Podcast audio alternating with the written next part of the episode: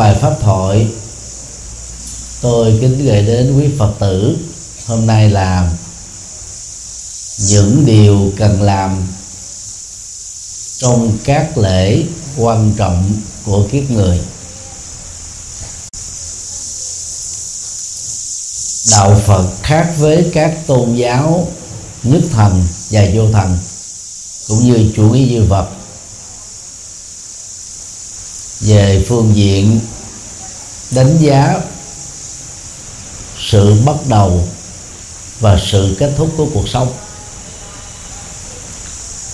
Chủ nghĩa duy vật tại ấn độ có trước đức phật ra đời mấy chục năm và chủ nghĩa duy vật trong thời hiện đại phát họa đó một kiếp người bắt đầu từ lúc chúng ta được mẹ sinh ra. Kết thúc vĩnh viễn sau khi chúng ta nhắm mắt lìa cõi đời. Các tôn giáo nhất thần như do thế giáo ở nước do thái, mà theo đó đó phát sinh ra công giáo. Từ công giáo phát sinh ra tinh lành giáo ở châu âu. Chánh thống giáo ở nga, anh giáo ở Dương quốc anh và hồi giáo ở trung đông. Đều quan niệm giống nhau rằng sự sống của con người chỉ có một kiếp duy nhất trên quả địa cầu này thôi.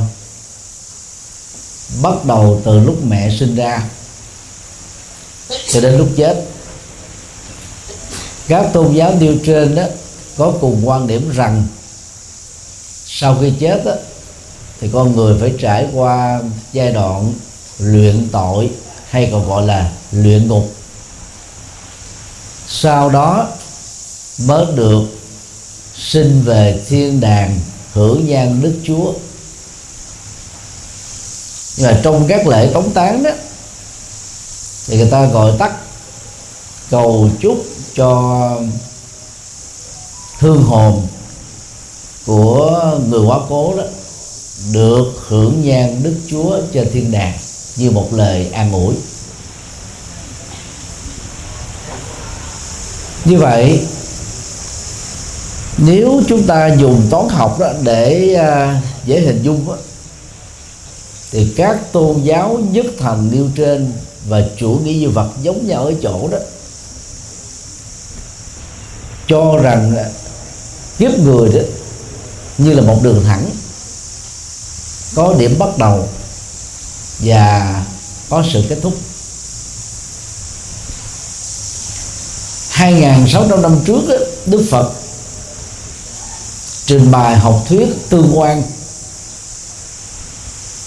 giải thích sự hình thành, sự tồn tại, sự phát triển, sự hoại diệt của mọi sự vật hiện tượng. Và khi kết thúc của một tiến trình gồm có bốn bước đi trên đó thì lại bắt đầu cho một tiến trình tương tự. Và cứ như vậy đó mọi sự vật bất tăng bất giảm tức là không tự sinh ra à, không tự mất đi không tăng thêm không giảm bớt. Mà vật lý học hiện đại gọi là bảo toàn năng lượng, chuyển đổi từ dạng thức này sang dạng thức khác thôi. Thì đó là học thuyết mà tại Việt Nam và Trung Hoa gọi là thuyết duyên khể. Để lý giải không có nguyên nhân đầu tiên, từ thượng đế, từ duy tâm hay là từ duy vật. Đối với con người đó thì đức phật khắc họa sự sống là một vòng tròn gồm có 12 mắt xích. Vì là vòng tròn, chúng ta không thể truy nguyên được cái điểm khởi thủy của sự sống con người trong vũ trụ này. Có nghĩa là trở ngược về quá khứ, hàng nghìn kiếp, hàng vạn kiếp, hàng tỷ kiếp, con người chúng ta đã tồn tại dĩ nhiên trên quả địa cầu này đó cái dấu chỉ tồn tại sự sống của con người đó mới được đánh giá khoảng um, 4,6 tỷ năm thôi.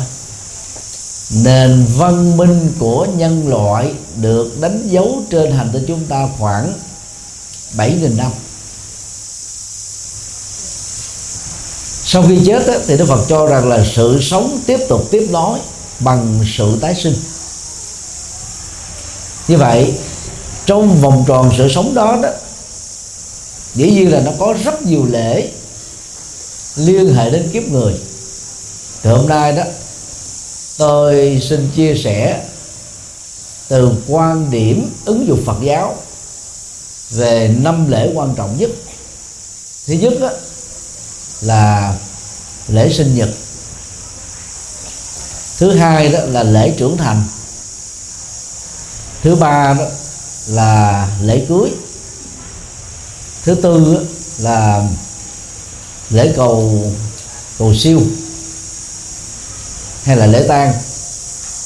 Và thứ năm á, là lễ làm đệ tử Phật. Về à, lễ sinh nhật đó thì tại Việt Nam của chúng ta đó từ thế kỷ thứ nhất trước Tây lịch, ông bà tổ tiên, người Việt Nam đó đã chịu ảnh hưởng văn hóa Phật giáo. Cho nên, cái ảnh hưởng của văn hóa Phật giáo đó đã tác động rất là tích cực ở nhiều phương diện đối với nền văn hóa Việt Nam. Trong đó, có lễ thôi nôi ở đây quý phật tử cho biết là nhà nào đó vẫn còn tổ chức lễ thôi nôi cho con hoặc cháu của mình đó, đúng một năm tuổi thì quan hỷ giơ tay lên. Cũng còn khá nhiều đó. như vậy cũng được ờ, gần trăm người. Cho một tràng pháo tay thật lớn nào. Về ờ, từ ngữ thôi là kết thúc nôi là chiếc đôi. Thường đặt cô bé và cậu bé để cho người mẹ chăm sóc con của mình được an toàn và chu đáo hơn. Thôi nôi là ngày đánh dấu tròn 365 ngày tuổi à, của một con người chào đời. Và trong lễ thôi đôi đó ảnh hưởng dân hóa Phật giáo qua thuyết hạt giống và tiềm năng nghề nghiệp trong tương lai. Rất tiếc ngày nay đó, khi làm lễ thôi đôi, người dân Việt Nam đó xem đó là một tiệc tùng. Quý ông, bao gồm cha, ông, chú, bác, cậu, của bé ấu di một tuổi này đó sau khi chúc tụng nhau rồi là vào trong bàn nhậu. Thậm chí là nhậu tới bến. Còn quý bà, bao gồm mẹ, bà nội, bà ngoại, cô, dì, thím, mợ. Thì có dịp ngồi lại để tâm sự chuyện nhỏ to trong và ngoài phố. Cái tập tục quan trọng nhất ảnh hưởng đến nền văn hóa Phật giáo thì ít được quan tâm ở đây xin hỏi quý Phật tử à, trong lúc mà tổ chức lễ thôi đôi đó, nhà nào còn bài ra ở trên liên quan hoặc ít nhất là trên một cái bàn có cái mâm.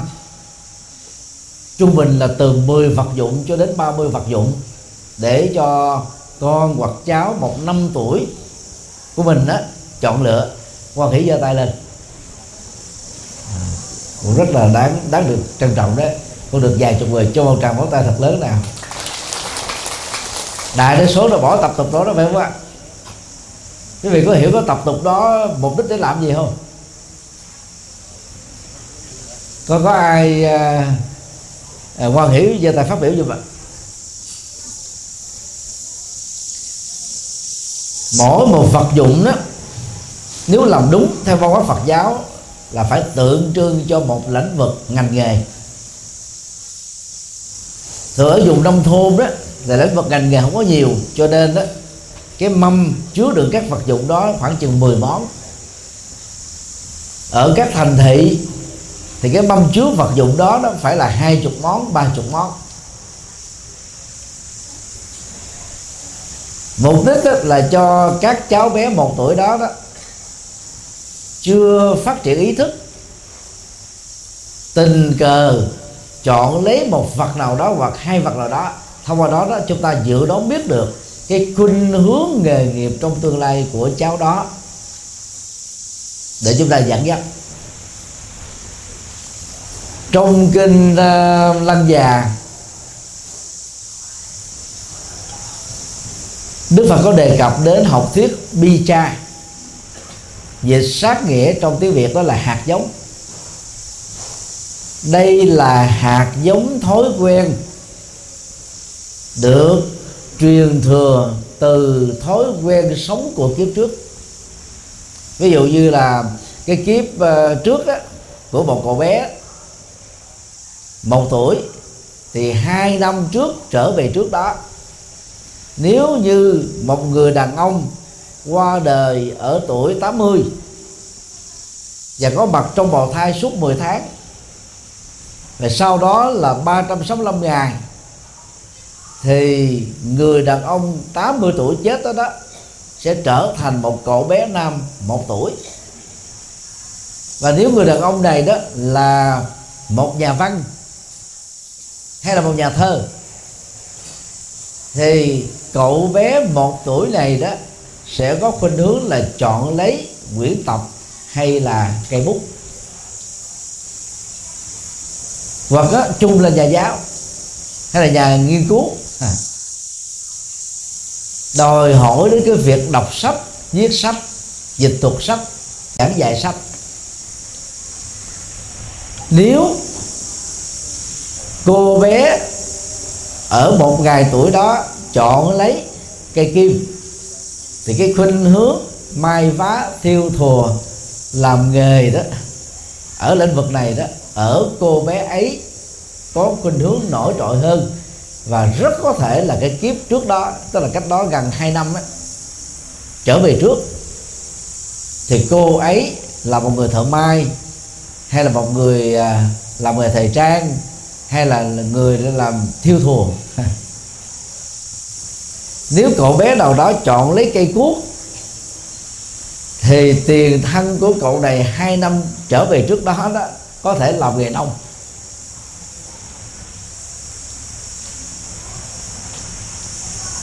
Nếu cô bé chọn lấy cái bếp, thì hai năm trước đó trở về trước, cô ấy có thể là một người phụ nữ nội trợ.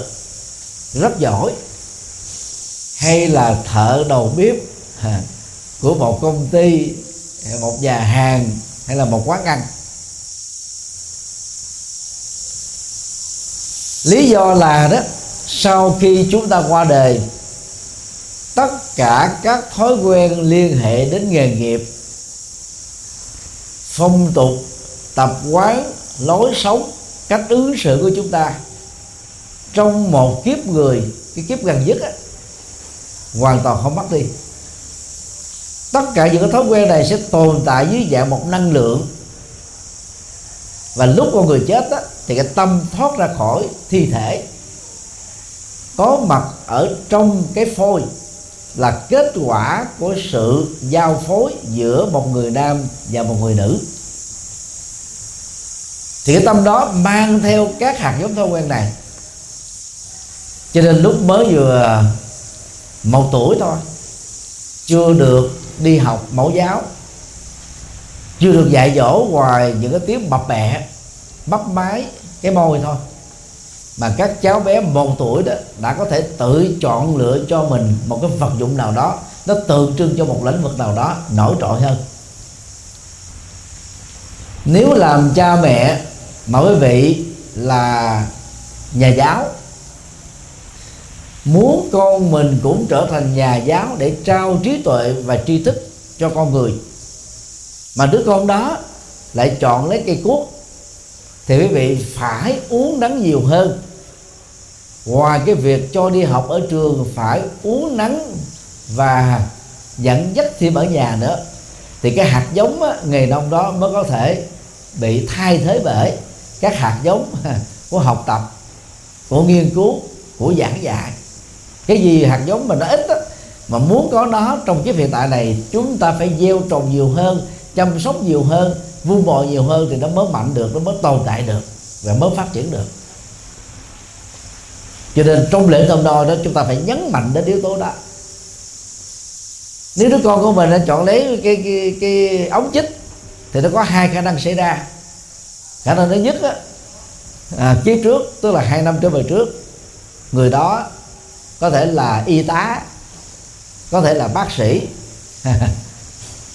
chích bệnh à, chích ngừa à, cho các bệnh nhân. Nhưng mà cũng có thể là một kẻ hút chích nghiện ma túy. Cầm ống chích nó chích riết là quen cho nên khi mà uh, trong cái lễ thờ đôi đó nó nhìn thấy cái vật đó thì nó, nó cảm thấy ấn tượng. Còn các cái vật khác không cảm thấy ấn tượng. Thì cũng bằng cái cái kỹ năng này đó cộng đồng Phật giáo Tây Tạng trải qua nhiều thế kỷ tìm kiếm các vị lạc ma tái sinh bao gồm Đức Dalai Lama thứ 14 vì lãnh tụ tinh thần của cộng đồng Tây Tạng và cũng là nguyên thủ quốc gia của nước Tây Tạng lưu vong.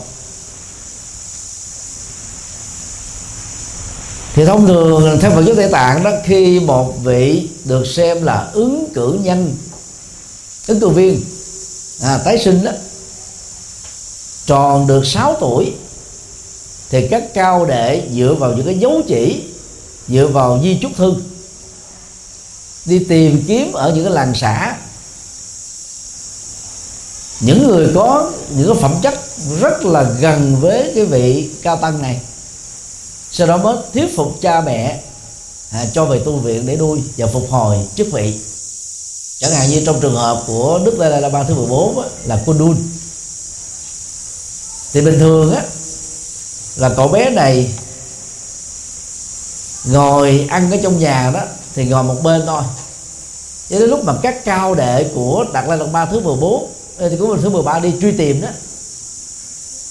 Thì vào gặp ở nhà đang lúc đó, ba của cô đun rửa tay để bắt đầu vào bàn ăn. Thì cái vị trí ngồi chính giữa đó là dành cho người cha bên tay phải dành cho người mẹ bên tay trái dành cho những đứa con. Thì Kundun lúc đó mới 6 tuổi là nhảy vào chỗ ngồi của cha. Và người cha mới nói rất là từ tốn với con. Chỗ của con bên tay trái này, mời con qua chỗ tay trái, chỗ này là của cha. Thì cô nương mới trả lời, đây là chỗ của con, đây là chỗ của con, cha phải ngồi bên tay trái. Hành động đó đó, đối với những người bình thường xem là vô phép. Nhưng mà các cao đệ của đức đạt lai lạt ba thứ 13 đó, rất là mừng là vì đó trong một kiếp người, đức đạt lai lạt ma không bao giờ ngồi một bên trái hay là bên phải mà ngồi chính giữa. Trong chánh điện của các chùa tây tạng đó, thì trên là bàn phật. Dưới bàn phật đó là có một cái ghế, cái tòa dành cho đức đạt lai lạt ma. Dù ngài không có mặt ở đó, cái tòa đó vẫn để và thậm chí ta để luôn cái hình ảnh hoặc là một cái tượng hình nộm của ngài. Để xem ngài như là hóa thân phật như vậy cái hạt giống của Kundun là Dalai Lama thứ 13 của kiếp trước. À, chọn lựa cái thời điểm thích hợp để thể hiện ra nhằm giúp cho các cao đệ của mình nhận diện ra được mình. Tại vì trải qua 13 kiếp toàn là ngồi vị trí chính giữa. Và lúc đó chưa có các nhà sư đi truy tìm thì việc mà ngồi trên chính giữa sẽ bị cha phạt thôi. Thế chờ lúc mà có các nhà sư đi tìm thì, thì cô mới nhảy vào vị trí chính giữa. Mà trước khi vào nhà để ăn đó thì các nhà sư tây tạng đó, nhìn thấy các cậu bé đang chơi đa giới. Thì cô nuôi nó mới chạy lại cái chính giữa ngăn cản hai nhóm trẻ em tách ra hai bên và tách hai con dế đang đá ra hai vị trí sau đó cầm con dế này đi tới một bãi cỏ này, cầm con dế kia đi tới một bãi cỏ kia để cho hai con không cắn nhau. Đó là hạt giống từ bi mà đức đại lạc ba được xem là quá thân của bồ tát quan thế âm. Mà bồ tát quan thế âm được xem là bồ tát từ bi. Ở việt nam gọi là đức mẹ từ bi. Cho nên cái hạt giống nó không mất đi. Dầu được sinh, tái sinh ở cái vùng biên giới của tây tạng các hạt giống từ bi. Rồi hạt giống ngồi vị trí chính giữa của đức đa la la ba thứ 13 vẫn còn. Và cũng nhờ đó mà các vị cao đệ mới nhận diện ra được thầy của mình. Vì dĩ nhiên là khi về tu viện thì còn có thêm những cái phép thử khác. Đức Đại Lạt Ma thứ 13 thì có cái sâu chuỗi cũ kỹ. Có một cặp kính cũ kỹ, có một cái cây gậy cũ kỹ. Và người ta làm các phó bản giống y đúc thôi rồi làm những cái đẹp hơn. Thì Đức là lần ba đi ngang đó, thì chọn lựa đúng ngay sâu chuỗi của mình. Chọn lựa đúng ngay cái cặp mắt kiến của mình. Chọn lựa đúng ngay cái cây của mình sử dụng của kiếp trước. Có nghĩa là 7 năm trước đó, trở về trước. Thì như vậy các cao đệ có thể xác quyết rất rõ, đây là hậu thân của Đức Dalai Lama thứ 13 ngoài ra là năng lực Phật pháp không học cũng có thể giảng được. Vì hạt giống đó nó chứa đầy ở trong ờ, trong trong tâm của ngài trải qua nhiều kiếp rồi. Cho nên dựa vào yếu tố đó đó, thì quý phật tử hãy tận dụng cái ngày lễ thôi đôi của con mình, cháu mình để giúp cho mình nó định hướng được cái khuynh hướng nghề nghiệp của kiếp trước, ảnh hưởng đến cái khuynh hướng nghề nghiệp của kiếp hiện tại này để chúng ta uống nắng cho đứa con đó được thành công. Nếu nó chọn lấy những cái nghề vất vả mà đồng lương bao nhiêu thì chúng ta có thể định hướng một cái nghề à, có thể dư giả về tiền lương có thể đóng góp nhiều cho cộng đồng tạo ra giá trị và hữu ích. Cái huấn luyện ở kiếp này rất là quan trọng. Sau khi chúng ta nhận diện được cái sự định hướng rồi thì chúng ta phải tiếp tục hướng dẫn và định hướng tiếp và trong ngày đó đó à, nhớ là đừng có nhậu. Quý ông đừng có nhậu. Và tương tự ngày sinh nhật kế tiếp theo cho đến lúc nào chúng ta qua đời ta cứ mỗi năm có một ngày sinh. Thì sức hạnh gọi đó là ngày tiếp nối. À, chúng ta tiếp nối sự sống. Chứ còn ngày sinh đó nó diễn ra thời điểm mà mẹ mình tạo cơ hội cho mình được ló mắt nhìn mặt trời ngày sinh đó nó không diễn lại lần thứ hai cho một kiếp người. Nhưng mỗi năm đó, chúng ta làm cái kỷ niệm ngày sinh thôi thì cái đó được gọi là ngày tiếp đó sau mỗi năm. Thì theo văn hóa Phật giáo đó vì uh, sinh nhật đó là mừng sự sống. Sinh ở đây có nghĩa là sự sống. Thì trong ngày sinh đó, là Phật tử tu thành thì chúng ta nên tổ chức à, ăn chay và nếu quý vị có làm lễ cúng thì là nên lễ cúng sinh nhật ở tại chùa. Ở chùa giác ngộ đó thì thỉnh thoảng có tổ chức những cái lễ cúng sinh nhật à, cho các cháu. Cha mẹ có cái cháu dẫn đến rồi thỉnh mời các thầy cúng một buổi trai phạn để gieo duyên của các cháu từ nhỏ. Ngay cái ngày vui nhất của kiếp ờ, kiếp ờ, của của đời mình à, cúng dường tăng đoàn rồi gieo duyên với Phật pháp à, rất là tốt và là quý vị có thể dẫn các cháu đi sinh nhật á, ngày sinh nhật đó dẫn đi tới chùa lại Phật đi mười chùa giao duyên.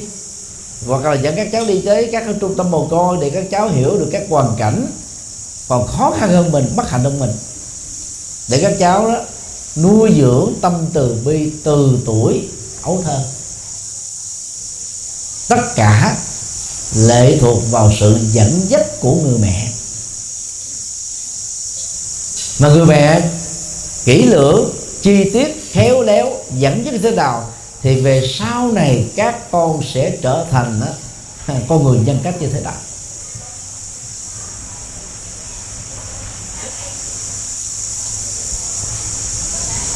Riêng thầy nhật từ đó 6 năm trở lại đây trước đây thì thầy không có tổ chức sinh nhật. 6 năm đó, mỗi năm thầy đều tổ chức sinh nhật. Mà mỗi cái sinh nhật như vậy đó, thì thầy vận động được trung bình là một tỷ đồng, cho đến 2 tỷ đồng. Để cúng dường bảo hiểm cho tăng ni. Mà đối tượng thầy quan tâm hàng đầu đó là các tăng ni sinh. Theo học chương trình cử nhân Phật học tại học viện Pháp Việt Nam thành phố Hồ Chí Minh, nơi thầy đang làm phó viện trưởng thường trực. Nó tùy theo cái số lượng sinh viên tăng đi. Nếu còn dư ra đó thì mua bảo hiểm cho tăng ni sinh ở các trường trung cấp Phật học. Năm 2019 đó, à, người ta đóng góp đến là 2 tỷ rưỡi. Cho nên mình mua đến là hơn 3.000 bảo hiểm y tế cho tăng ni. Mà bảo hiểm y tế chỉ có 700 mấy chục ngàn thôi.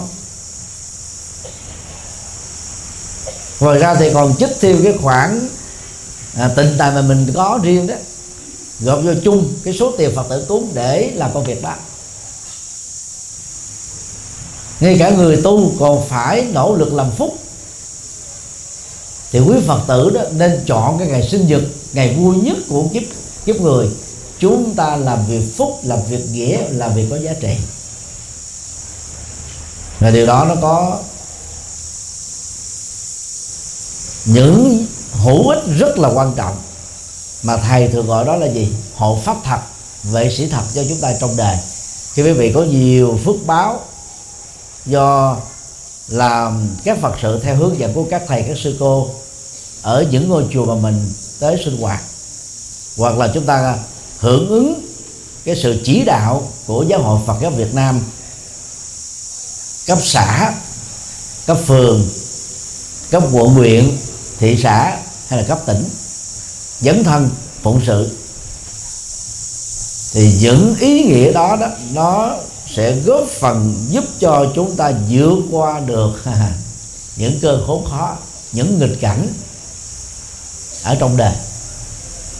Đang khi những người không có phước á, thì khó vượt qua còn mình có phước á, thì mình không bị gì. Cho nên rất mong à, quý phật tử à, thay đổi thói quen tổ chức lễ thôi nôi và làm sao đó quay trở về với cái văn hóa Phật giáo Việt Nam. Nhiều thế kỷ trước, ngày thôi nôi là ngày làm phúc, ngày định hướng nghề nghiệp cho các con theo tinh thần hướng thiện và có trách nhiệm của các bậc làm cha mẹ. Nếu quý vị quan hỷ với lời đề nghị này, hãy cho một tràng vỗ tay thật lớn nào.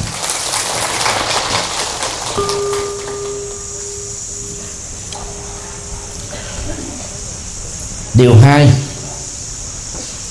lễ trưởng thành. Trong à, tiếng Anh nó gọi là coming of age ceremony, và có thể tính được cái chữ ceremony. Dịch sát nghĩa trong tiếng Việt đó là ngày đến tuổi, và tuổi đây đó được hiểu là adulthood, tức là tuổi trưởng thành. Hiện nay thì có 200 mấy chục quốc gia và vùng lãnh thổ trên quả địa cầu này đó tổ chức à, lễ trưởng thành. Và cái độ tuổi ở lễ trưởng thành đó được quan niệm rất khác nhau trong các bối cảnh văn hóa và xã hội.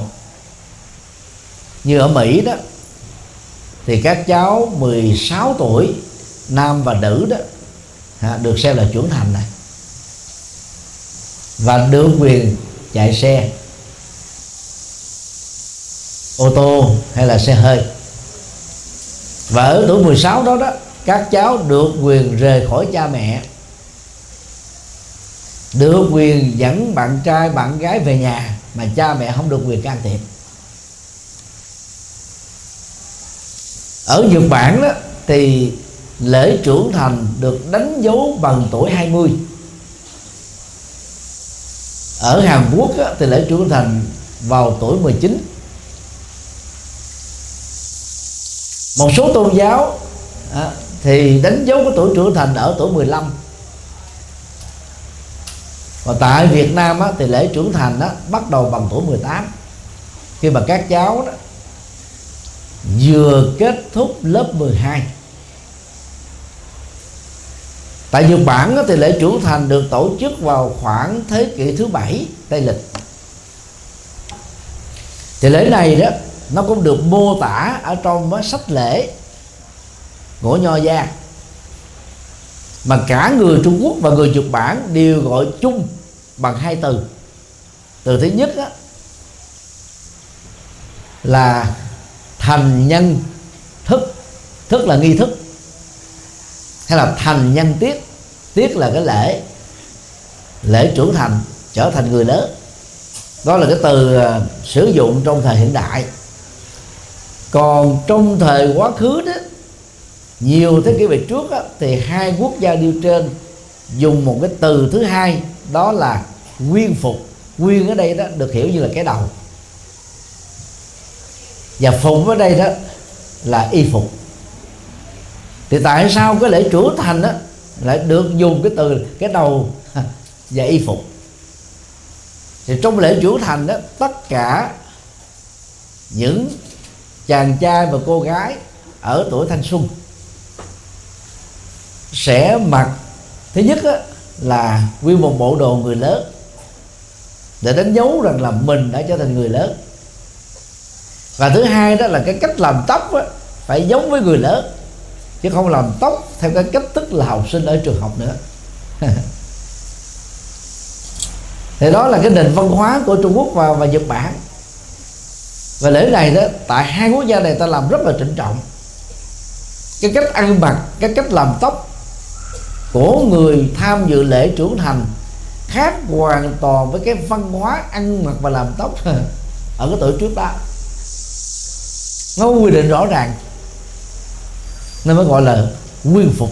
Ừ. Thì dầu là nguồn gốc ở châu Á hay là nguồn gốc ở châu Âu? Dầu là cái nền văn hóa nước nào? Dầu là cổ đại hay là thời hiện đại? Thì cái lễ trưởng thành đó là cái lễ mà theo đó tất cả các chàng trai và các cô gái đến tuổi trưởng thành theo luật định, sẽ được ghi nhận, có khi là được tổ chức chính phủ thực hiện cái lễ.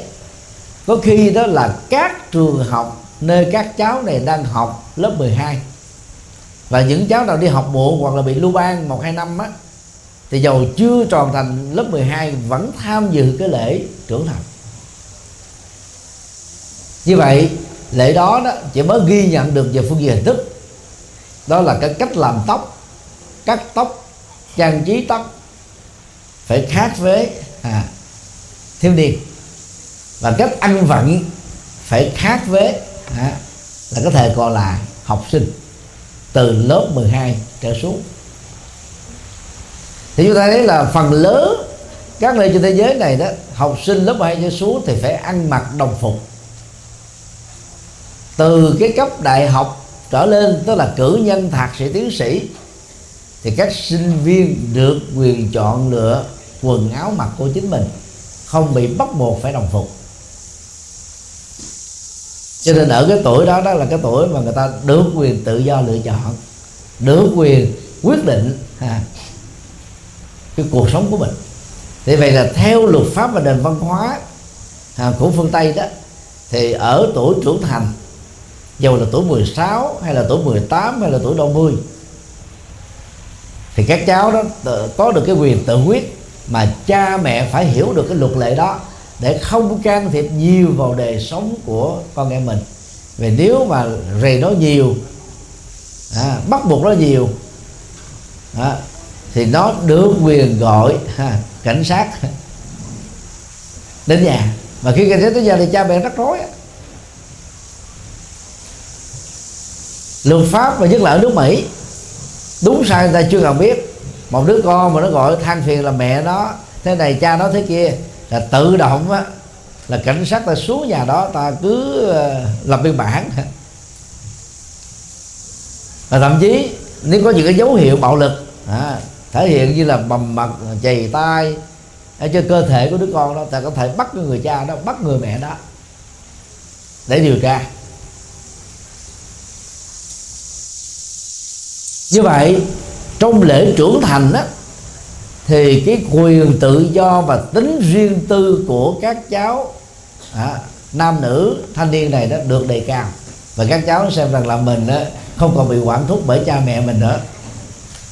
Nếu đánh dấu cái sự trưởng thành chỉ đơn thuần về phương diện luật pháp như thế thì rất là uổng. Vì trên thực tế đó mặc dầu có nhiều cô cậu tuổi 18 và tuổi 20 cơ thể thì đã lớn rồi. Lúc đó xương hết hết lớn được nữa rồi. Chiều cao nó hết hết là tăng trưởng được rồi. Dầu có đậu lớp 12 thậm chí là là là học sớm đi. Đậu được cử nhân. Kiến thức vẫn chưa thật sự trưởng thành. Kinh nghiệm vẫn chưa thật sự trưởng thành. Các cái kỹ năng sống vẫn chưa thật sự trưởng thành, như là những người lớn đích thực cho nên là trong cái ngày lễ trưởng thành đó, ở tại Việt Nam đó thì các nhà trường nhấn mạnh đến góc độ tri ân mà có hai phương diện tri âm chính. Thứ nhất đó, là các học sinh 18 tuổi bày tỏ lòng tri ân sâu sắc của họ đã dành cho các thầy cô giáo tại trường để truyền trao kiến thức không giấu nghề. Và nếu chúng ta dựa vào kinh thiện sinh nghệ thuật sống lành, kỹ năng sống thiện. Đức Phật đã quy định rất là rõ, có năm trách nhiệm mà nhà giáo cần phải thực hiện đối với học trò của mình. Và hồi đáp lại đó thì các học sinh và sinh viên phải có năm trách nhiệm đối với nhà giáo. Thì đó là cách đền ơn. Và trong bốn trọng ơn vốn là cái trụ cột xã hội Phật giáo, thì Đức Phật có đề cập đến ơn giáo dục của thầy cô giáo và của các bậc thầy tâm linh. Bên cạnh ơn cha mẹ, ơn tổ quốc và ơn chúng sinh.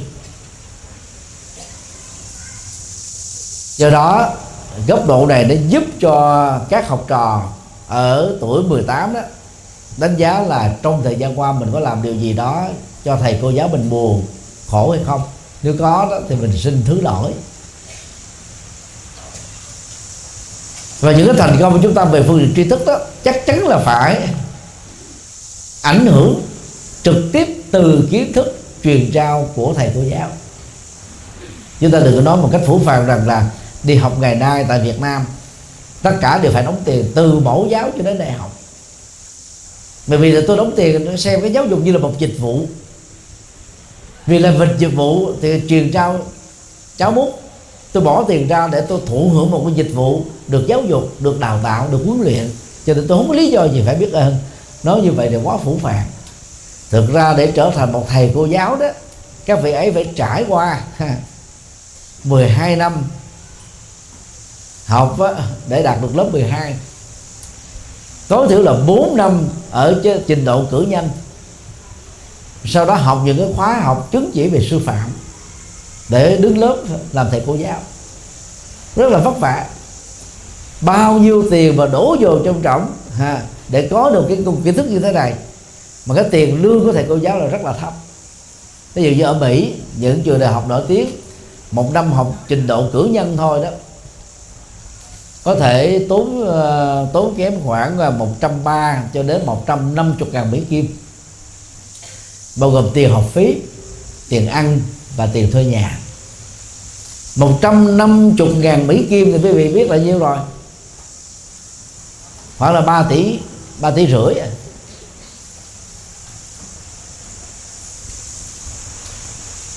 nếu học 4 năm thì tốn biết bao nhiêu tiền để có được cái bằng cử nhân như vậy Việt Nam á, làm nhà giáo ở trình độ đại học đó lúc mình mới bắt đầu vào thì tháng lương trung bình có 5 triệu phải dạy thâm niên trung bình 10 năm thì lương mới lên tới khoảng ờ, chục triệu. Làm giáo sư đó thì lương mới lên tới khoảng 15 triệu một tháng. Nếu làm hết cả một kiếp người như thế không ăn uống, không gì hết, chưa đủ tiền để trả nợ cho cái tiền đi học ở nước Mỹ đó. trong vòng 4 năm của trình độ cử nhân. Mà nếu thêm 2 năm thạc sĩ, rồi 3 đến 5 năm tiến sĩ thì tốn biết bao nhiêu là tiền. Cho nên đó các cái dịch vụ mà phải trả tiền học phí à, đối với các trường lớp nó là điều rất là cần thiết để trường người ta có được cái chất lượng đào tạo có được cái cơ sở chất lượng có được thư viện tốt có những cái tiện ích để à, các thế hệ học sinh và sinh viên phát triển được tri thức. Phương diện tri ân thứ hai đó là các học sinh biết ơn cha mẹ ông bà của mình và đây là một cái phương diện văn hóa ứng xử của đạo Phật. Biết ơn và đền ơn là một văn hóa sống, là một đạo đức sống, là một kỹ năng sống có giá trị. Có nhiều đứa con cứ nghĩ đơn giản là cha mẹ sinh ra tôi, thì ông bà phải có trách nhiệm nuôi tôi. Và xem đó như một cái quyền để thụ hưởng đó. Ít khi nào nghĩ lại rằng là cha mẹ mình lao khó, nhất là ở vùng nông thôn vùng sâu vùng xa vùng cao nguyên. Thì gia đình rất là khó khăn. À, để có tiền cho con em mình thì được ăn học. Thì cha mẹ phải phải hy sinh rất là nhiều thứ. Nhưng mà nhiều đứa con không hiểu được vậy. Cứ đòi hỏi bon chen đua đòi với chúng bạn thấy chúng bạn có điện thoại thông minh. À, thì đòi có cha mẹ phải lai like ra làm. Mà nãy thầy ở chùa chân bủ đấy Dạ, một phật tử làm công quả thầy mới hỏi cái cái cái à, cái bè đó đó. À, trồng bao lâu thì để mà thu hoạch mất mấy tháng. Nguyên một bài ra hết các cái sân chùa đó được à, khoảng bao nhiêu ký? Cô ấy nói là khoảng ba chục ký. Bán hết ba chục ký này được nhiêu tiền được triệu rưỡi. Mà nếu ép ra dầu bè đó ba chục ký thì còn được là hai chục lít dầu. Thì mỗi lít dầu đó thì được 500 ngàn đời sống của người nông dân cực kỳ khó khăn. Cái đó không bằng cái công mình đã bỏ ra. Ba tháng trời mà được cái chừng đó tiền, không đủ cái tiền để sống rồi nhưng mà có bao nhiêu đứa con đã nghĩ đến cái công ơn sanh thành dưỡng dục vất vả của cha mẹ ở vùng nông thôn, vùng sâu, vùng xa? Ít lắm. Cho nên để tri ân á, làm sao để cho các, các cháu học sinh nó thấy rõ được cái ơn sanh thành dưỡng dục đó. Sanh thành là một cái ơn dưỡng dục là một cái ơn dẫn dắt để mà thành công trong sự nghiệp lại là một cái ơn nữa.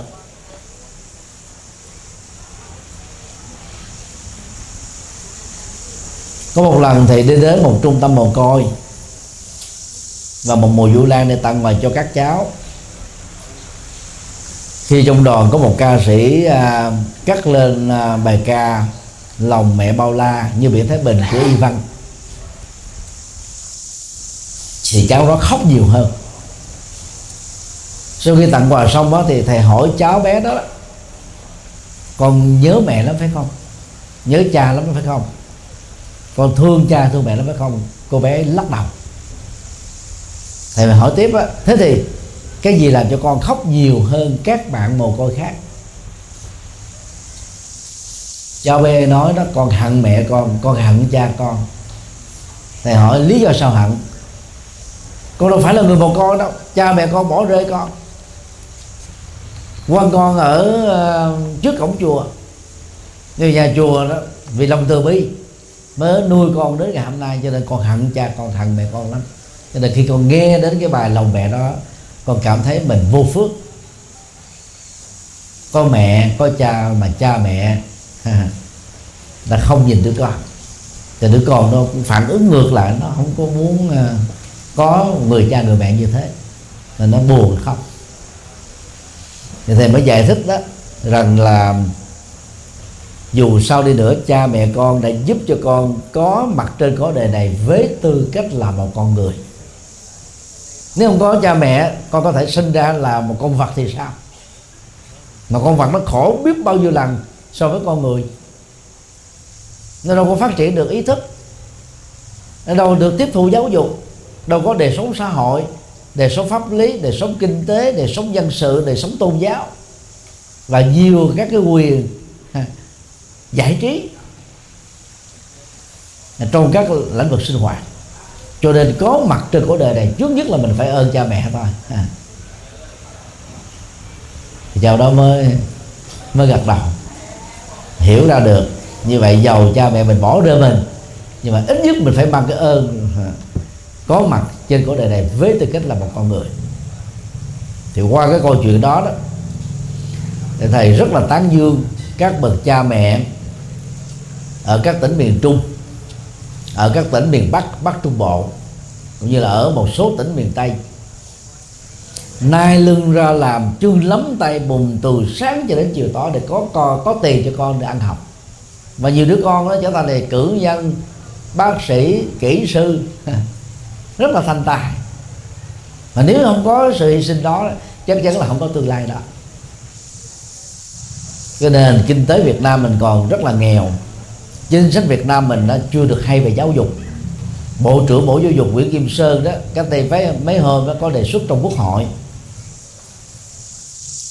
là hãy à, miễn tiền học phí cho à, lớp 12 trở xuống nước Đức á, là miễn học phí từ mẫu giáo cho đến tiến sĩ. Đó là nước duy nhất. Còn phần lớn các quốc gia là miễn phí từ mẫu giáo đến lớp 12 Campuchia nghèo khổ hơn chúng ta nhưng mà vẫn làm được việc đó. Còn Việt Nam chúng ta đó đến cái thời kỳ xóa bỏ bao cấp đó, là xóa bỏ đi cái này là đó là một cái chính sách không hay. Phải bao cấp về giáo dục.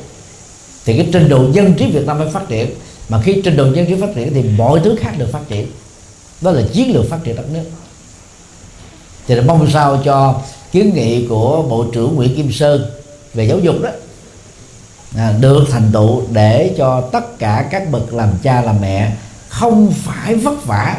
À, đóng tiền học phí tiền mua sách giáo khoa là tiền đi học thêm cho con em của mình. Bây giờ mà học thêm mẫu giáo thôi cũng tốn ờ, một hai triệu đồng tháng.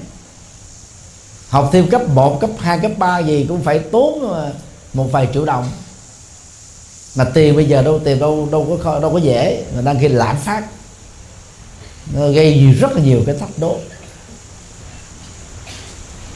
Cho nên à, lễ tri ân đó thì à, các bạn trẻ đó, hãy bày tỏ lòng tri ân sân, chân thành đối với thầy cô giáo truyền trao tri thức. Thì mình mới nỗ lực để mình trở thành là thầy cô giáo ở lĩnh vực này, hay là những người có tri thức ở lĩnh vực kia để đóng góp cho đề và truyền trao cái nguồn hiểu biết của mình đó một cách không giống nghề và mình nhớ ơn công sanh thành dưỡng dục của cha mẹ, để sau này đó, ở cái tuổi mình làm cha mẹ đó, mình phải có trách nhiệm hơn với con em của mình. Và giúp cho con em của mình đó, vượt qua được cái nghiệp nghèo, nghiệp khó khăn, và trở thành thành công. Tức là thế hệ sau đó, phải giàu hơn thế hệ trước, thành công hơn thế hệ trước, hạnh phúc hơn thế hệ trước, và có giá trị hơn thế hệ trước tức là mình phải phấn đấu như vậy vì cái quan điểm văn hóa việt là gì con cháu mà hơn cha mẹ ông bà đó là gia đình đó có phước. Nhiều cháu được đi học, mà tiền là cha mẹ cho. Con kiến thức được chút xíu về lên mặt với cha mẹ. Không thèm nói chuyện với cha mẹ, nói cha mẹ tôi quê lắm, không biết cái gì để nói. Cha mẹ mình quê đi nữa cũng là cha mẹ mình cha mẹ mình không có kiến thức, cũng là cha mẹ mình. Mà cuộc sống này đâu phải kiến thức là tất cả đâu. Dĩ nhiên, nó là cái con đường tốt nhất để lập nghiệp, nhưng không có kiến thức, chữ viết của không sai. Miễn cha mẹ chúng ta sống tốt, sống phù hợp luật pháp, sống có đạo đức, sống nương tựa vào lời Phật dạy, thì cha mẹ chúng ta trở thành người có giá trị, được mọi người tôn trọng. Không sao hết đó cho nên là các bạn trẻ không có gì phải mặc cảm là, cha tôi nghèo, mẹ tôi nghèo, cha tôi không được đi học, mẹ tôi không biết chữ. Đó là chuyện bình thường. Như là trong cái giai đoạn ờ, sau năm 1975 Việt Nam mình bị cấm vận cho đến năm 95 suốt hai thập niên đó bị Mỹ và Liên minh đánh tơi bời. Đó là chiến tranh lạnh. Thì bây giờ chúng ta mới có được cái cái tăng trưởng kinh tế ở mức độ thu nhập trung bình 3.500 đô GDP trên mỗi đầu người thôi. 20 năm sau nếu chúng ta tiếp tục giữ đẳng cấp 6,9 cho đến 7,2 tăng trưởng GDP thì người Việt Nam mình có thể thu nhập GDP đó khoảng 15.000 Mỹ Kim một năm cho mỗi đầu người. Là 40 năm sau thì chúng ta có thể đạt được 18 cho đến 20 ngàn Mỹ Kim một một người. Nền kinh tế ngày càng được tăng trưởng là tất cả những cái cái sự phấn đấu đó vẫn lệ thuộc nhiều nhất vào các bậc làm cha, các bậc làm mẹ. Cho nên là ngay cái ngày trưởng thành đó đừng lấy cái đó là một cái cớ. Tôi không còn lệ thuộc vào ông bà nữa. Tôi được quyền đi chơi, tôi được quyền hưởng thụ, tôi được quyền tôi làm bất cứ cái gì mà luật pháp cho phép. Nó cái đó thì không sai về luật, nhưng là thiếu tình người. Nó thiếu cái sự hiếu thảo, thiếu cái sự hiểu biết, thiếu văn hóa ứng xử. Và chúng ta sẽ có thể bị ngã quỵ thất bại. Bởi cái ngộ nhận về tính trưởng thành. Nhiều ờ, cậu cậu thanh niên cho choi 20 tuổi bắt đầu học hút thuốc, học uống rượu, học cờ bạc, để trở thành người lớn, rồi sống thử với bạn gái. Rồi thiếu trách nhiệm với cái sự sống thử đó. Lỡ mang bầu thì dẫn đến phá thai. Mà hiện nay Việt Nam mình á, là nơi có tỷ lệ phá thai tuổi vị thành niên lớn nhất toàn cầu. Mỗi một năm Việt Nam mình phá thai khoảng 300 ngàn trường hợp. Tức là 300 ngàn cháu chưa có cơ hội nhìn thấy cuộc đời này thì đã bị giết chết. Bởi những cô gái và những chàng trai thiếu kiến thức, thiếu hiểu biết, thiếu chuẩn bị. Và đó là một báo động đỏ chỉ có cái giáo dục mới làm cho con người tăng trưởng duy thức. Và khi tăng trưởng duy thức là ta mới hiểu biết. Cho nên nó chẳng trách gì. 20 năm trước thì khi mà cái uh, du lịch tình dục đó nó lan rộng ở trên toàn cầu nó từ châu Âu đến sang châu Á và ảnh hưởng đến Thái Lan. Thì rất nhiều cô gái trình độ thấp ở vùng nông thôn ở tuổi đôi mươi tuổi trưởng thành đó đó là rời khỏi cha mẹ để lên Bangkok để làm cái nghề mại dâm. Và thiếu hiểu biết cho nên không có những phương pháp phòng ngừa cuối cùng nó dẫn đến bị sida. Và thời điểm đó thì thuốc điều trị đó là chưa có như bây giờ, cho nên đó sau vài tháng là chết. Thì thầy có cơ hội đó đi tham quan 10 ngôi chùa trong đó nuôi dưỡng các bệnh nhân sida giai đoạn cuối ở các tỉnh Chiang Mai, Chiang Rai, Chiang Nai tiếp giáp biên giới giữa Thái Lan và Miến Điện. Thì thấy rất rõ cái nỗi khổ niềm đau của những bệnh nhân này ở giai đoạn cuối nhưng mà rất may là nhờ các nhà sư chăm sóc. Cái mặc cảm về thân phận mình nó được rũ bỏ rồi. chứ mà không là khổ lắm. Thì lúc đó đó giáo hội Phật giáo của Thái Lan nó cho phép các nhà sư đi phát bao cao su. Không phải là số người ta đó là trải nghiệm tình dục ở cái tuổi trưởng thành, mà là nhắc dở cái kiến thức an toàn. Bởi vì có nhiều cháu không có kiến thức an toàn, không biết tự giữ chính mình là đã dở rồi. Rồi thiếu cái kiến thức an toàn đó dẫn đến tình trạng là có thai ngoài ý muốn, và khi có thai rồi đó, thì muốn chối mọi trách nhiệm, dẫn đến tình trạng phá thai. 300 ngàn trường hợp phá thai Việt Nam mỗi năm, con số quá khủng. Cho nên dùng cái trưởng thành về tuổi tác thì thực ra chúng ta còn non lắm. Và thầy khuyên các bạn trẻ đó, mặc dù luật pháp Việt Nam đã cho phép 18 tuổi nữ được quyền lấy chồng 20 tuổi nam được quyền lấy vợ. Nhưng mà ở tuổi đó lấy chồng lấy vợ làm ăn gì được? Kiến thức là chưa đủ, kinh nghiệm chưa rành mà nếu như may mắn có được lớp 12 đó, thì đi đâu cũng đi làm làm làm làm xây vặt, làm lao động tay chân, lao động phổ thông thôi. Trình độ đó ai mà cho vai trò cao được.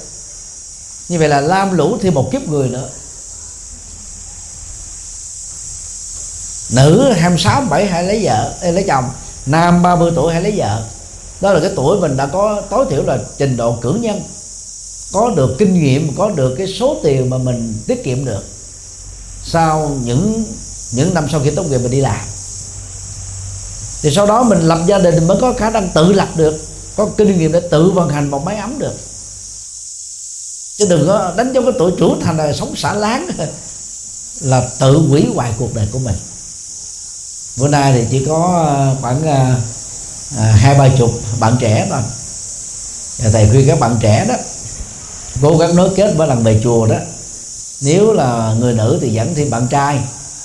Nếu là nam thì dẫn thêm bạn gái. Còn nếu chưa có bạn trai, bạn gái thì dẫn bạn cùng à, cùng lớp học của mình. Đi chùa là phải đi có đôi có cặp vậy đó. Nam thanh nữ tú, nhiều dắt giao đến chùa.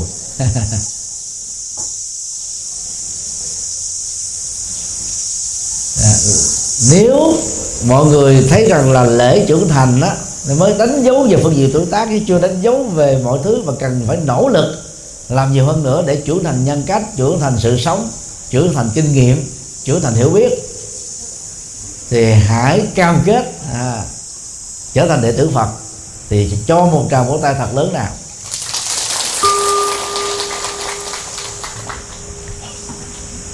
Điều ba lễ cưới. Chùa giác ngộ đó thì mỗi năm trung bình tổ chức 30 cho đến 35 lễ cưới. Tức là mỗi tháng là ba cặp đến bốn cặp.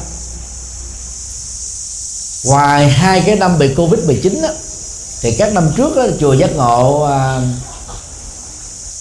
tổ chức bảo trợ cho 50 cặp làm lễ cưới tập thể mà những người tham gia đó là những người khuyết tật vận động hoặc là cục một chân hoặc là cục hai chân hay là cục tay hoặc là cục cả chân lẫn tay hoặc là khiếm thính hoặc là khiếm thị hoặc vừa khiếm thính vừa khiếm thị. Thì những cái, cái lễ cưới tập thể như vậy đó, nó có ý nghĩa xã hội và ý nghĩa nhân văn rất là lớn. Những người nghèo đó những cái thân phận yếu thế đó kém may mắn đó, đó có tiền đâu mà tổ chức lễ cưới. Mà không tổ chức lễ cưới là một thiệt thòi lớn cho chị em phụ nữ. Chị em phụ nữ nào cũng muốn có ngày trọng đại nhất trong đời của mình. Chính thức về ở một nhà với một người nam nào đó phải có một cái lễ rước dâu ngồi trên chiếc xe hoa được tặng quà được tôn vinh được chúc tụng.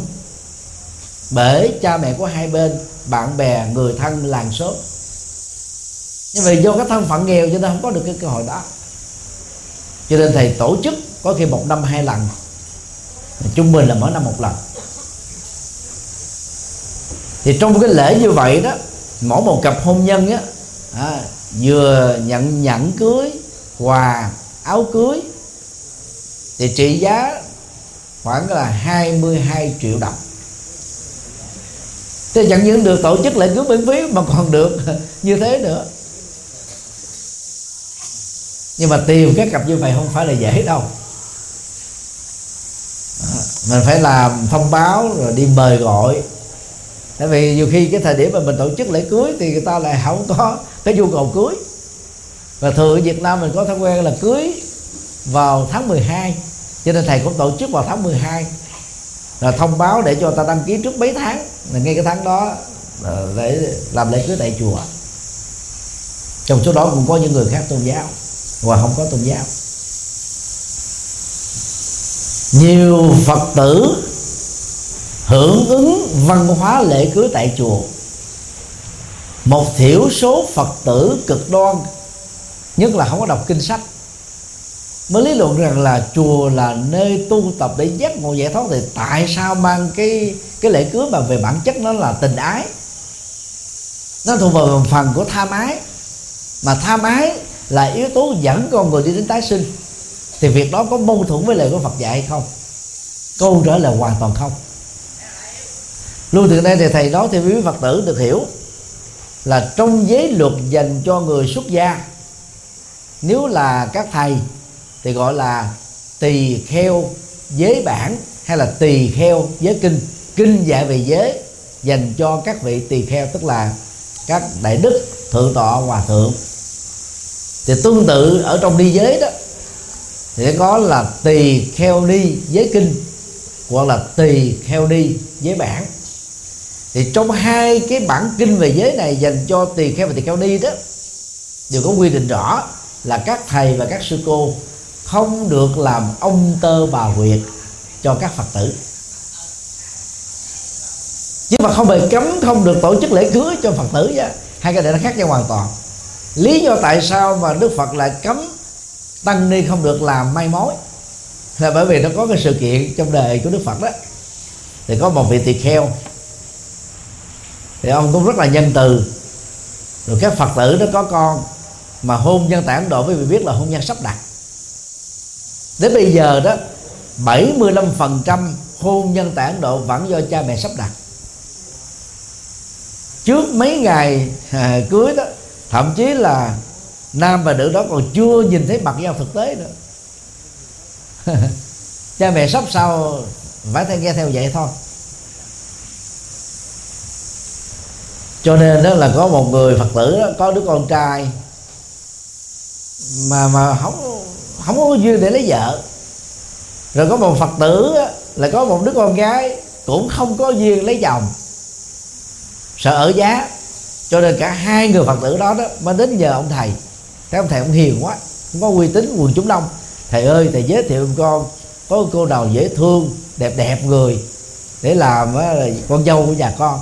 Thì gia đình bên kia nó thầy ơi, thầy giúp con kiếm một chàng trai để làm rễ cho gia đình con.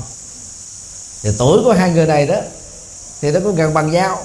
Chàng trai lớn, cô gái mấy tuổi, cho nên ông thầy mới đứng ra giới thiệu cho hai gia đình đó gặp nhau thì cha mẹ đó tác hợp với nhau cho nên là cho cái cặp này trở nên vợ chồng vì cha mẹ đặt đâu con cái ngồi đó. Ba năm đầu đó thì cô cậu này rất hạnh phúc.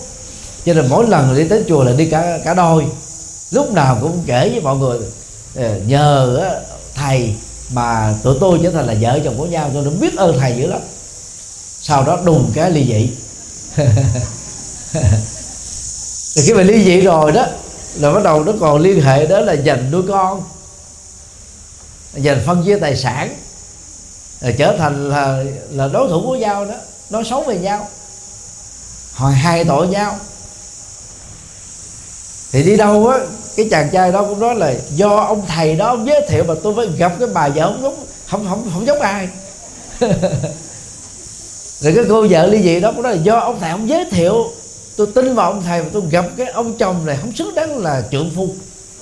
Ông chồng gì mà ích kỷ, ông chồng gì mà ông tính tiền, từng ly, từng cách tôi sống giống như là giống như sống trong địa ngục rồi. Bây giờ tôi ly dị rồi, tôi cảm thấy được hạnh phúc. Ông thầy ông lãnh đủ hết. Tức là khi mà ly dị rồi đó là bao nhiêu trách nhiệm, bao nhiêu cái sự đổ thừa đổ vô đó cho ông thầy. Đức phật mới nghe được như vậy tập hợp tăng đoàn. Và ngài mới từ đó mới dạy rằng là từ đây về sau đó là tu sĩ là không được làm mai mối gì cho ai hết trơn các phật tử phải tự lo chuyện đó. À, tức là cha mẹ có con thì cha mẹ phải đi kiếm đứa con nào để giới thiệu ở gia đình khác hay cho à, nên như vợ chồng với đương giờ các thầy tu. Đến chùa đó là phải học hỏi Phật pháp từ từ các vị thầy các sư cô.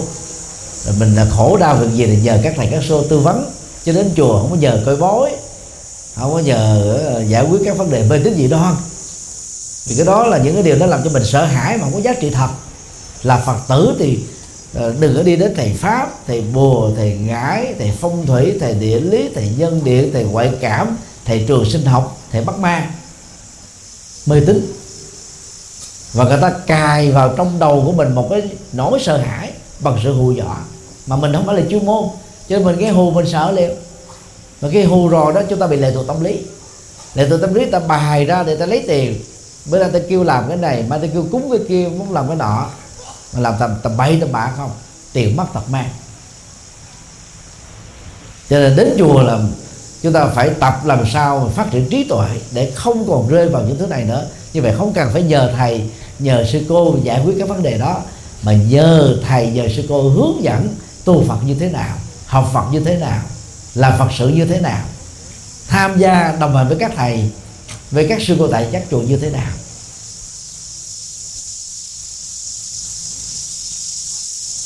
Trong các kinh đó, thì đức phật dạy về tình yêu hôn nhân hạnh phúc gia đình nhiều nhất trong các kinh thánh. Vì trước khi trở thành bậc giác ngộ đức phật đã từng làm chồng của công chúa gia du đà la làm cha của hoàng nam la hầu la ở vương quốc sakya tại vương thành kavalavastu. Rồi sau khi giác ngộ đó, thì đức phật đó bằng trí tuệ siêu việt của ngài ngài đưa ra những cái điều dạy rất là sâu sắc về cách thức để giữ hạnh phúc vợ chồng trong một tổ ấm gia đình. Thì trong cái quyển kinh phật cho người tại gia phần thứ hai đó là phần à, các kinh dạy về tình yêu hôn nhân gia đình xã hội chính trị quản trị đất nước và nghệ thuật ứng nhân xử thế. Thì quyển này rất cần thiết cho phật tử tại gia. Quý vị nào cần thích uh, thỉnh uh, kinh này về đó thì liên lạc với thượng tọa trụ trì. Là thầy sẽ gửi cho cúng hàng trăm quyển để quý vị có thể đọc thêm 63 bài kinh thuần việt rất có ý nghĩa mà thầy chọn những bài kinh dành cho người tại gia. Cho nên đó là quý phật tử làm cha làm mẹ đó phải để ý đến cái chuyện yêu thương của con em mình. Mặc dầu tuổi 18 là tuổi trưởng thành nhưng mà cái văn hóa Việt Nam và văn hóa phương Đông đó, nói chung đó cha mẹ vẫn lặng lẽ hoặc là cụ thể dẫn dắt con em mình vào đời. Theo nghĩa là dựng vợ gả chồng rồi xây dựng nghề nghiệp và tương lai. Thì nhớ đó đừng để cho con em mình đó lấy lấy chồng á là người thiên chúa giáo tin lành giáo hồi giáo. Hay khác tôn giáo nói chung. Lấy vợ cũng không nên lấy vợ. Những người khác tôn giáo. Lý do là cái tỷ lệ ly dị á, của những cái hôn nhân khác tôn giáo rất là cao. Thì cái quan niệm về thế giới quan niệm nhân sinh quan niệm đạo đức quan niệm xã hội, quan niệm chính trị, quan niệm về cái cách thức dạy con, quan niệm về sự nghiệp, quan niệm về làm phước, quan niệm về về về cuộc sống là nó khác nhau hoàn toàn. Mà cái khác nhau nó dễ chỏ nhau chỏ nhau dẫn đến cãi vã, mà cãi vã dẫn đến đổ vỡ. Ly dị và luật Việt Nam bao gồm hiến pháp và luật tín ngưỡng tôn giáo quy định mỗi công dân được quyền tự do tín ngưỡng và tự do không tín ngưỡng. Cho nên đó, lỡ có lấy người khác tôn giáo thì tốt nhất là đạo ai lấy giữ. Mình phải giữ được đầu gốc của mình. Mà ở phương diện này thì phật tử rất kém. 10 cặp hôn nhân khác tôn giáo thì có 8 cặp á, người phật tử bỏ đạo phật đi theo tôn giáo khác còn những người theo đạo công giáo theo đạo tinh lành theo đạo hồi giáo thì trong á, một ngàn cặp á, thì chưa chắc có được một cặp người ta bỏ các đạo đó đi theo đạo Phật. Nên là bởi vì các bậc cha mẹ không có huấn luyện con em của mình giữ đạo gốc. Mà đạo Phật á, thì rất là có giá trị có các đang dạy chúng ta vượt qua nó khỏi niềm đau còn các tôn giáo khác chỉ dừng lại niềm tin và cầu nguyện thôi. Mình bỏ một cái tôn giáo có giá trị cao để đi theo một cái tôn giáo có tín ngưỡng không á, thì giống như mình bỏ vàng mà lấy đất kìa. Rất là uổng. Mà cha mẹ không có hướng dẫn thì sao con em mình biết được? Cho nên, đến cái tuổi yêu và đến lúc làm lễ cưới đó, thì quý vị tế gặp thầy bổn sư của mình hoặc là tới cái ngôi chùa mà mình đang sinh hoạt để tổ chức lễ cưới. Và để cho các phật tử đó gọi là mạnh dạng tổ chức lễ cưới tại chùa thì các chùa cũng nên đó, tổ chức lễ cưới trịnh trọng. Tức là mình phải có cái cổng cưới như chùa giác ngộ là làm cổng cưới mình mua hoa bằng à, bằng bằng bằng bằng plastic á mua rất là nhiều loại hoa. Rồi những cái cổng chào những cái à, cái cái cái mỹ thuật để cho việc tổ chức lễ cưới tại chùa nó được đẹp mà không phải tốn tiền. Rồi mỗi lễ cưới như vậy là có năm thầy xuống làm lễ chứng minh. Rồi có ba đầu ca phục vụ hai bài ca miễn phí. Mỗi một lần ca như vậy là mười mấy người. Để đến phục vụ không công như thế, làm rất là trịnh trọng. Rồi ờ, cặp ờ, vợ chồng ờ, tương lai đó đó là được nghe một bài kinh thiện sinh nhắc nhở về à, kỹ năng làm vợ chồng kỹ năng làm cha mẹ kỹ năng làm con cái kỹ năng làm thầy cô giáo kỹ năng làm học trò kỹ năng làm chủ lao động kỹ năng là hợp tác lao động kỹ nhân á, làm à, là làm phật tử và nhiều kỹ năng sống khác. Và những hướng dẫn khác rất là có ý nghĩa.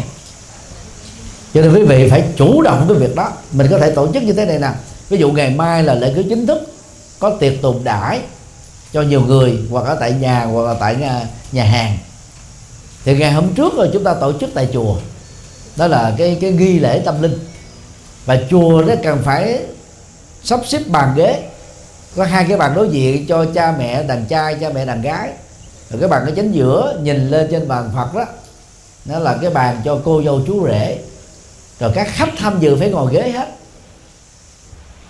Chứ còn mình cho ngồi dưới đất thì là ai mà dám tới chùa tổ chức lễ cưới? Nhiều chùa đó bây giờ vẫn còn theo cái cách truyền thống chừng nào mình ngồi thiền thì mình ngồi dưới đất. Lại phật thì phải đứng lên, lại xuống dưới đất. Còn tụng kinh, rồi sinh hoạt ờ, mang tính cách như là lễ cưới thì chúng ta phải ngồi trên ghế. Nó thoải mái, ngồi lâu được, không sao hết trơn. Và thậm chí chùa giác ngộ còn có máy lạnh đó cái phật tử tôi ngồi tôi cảm thấy thoải mái lắm.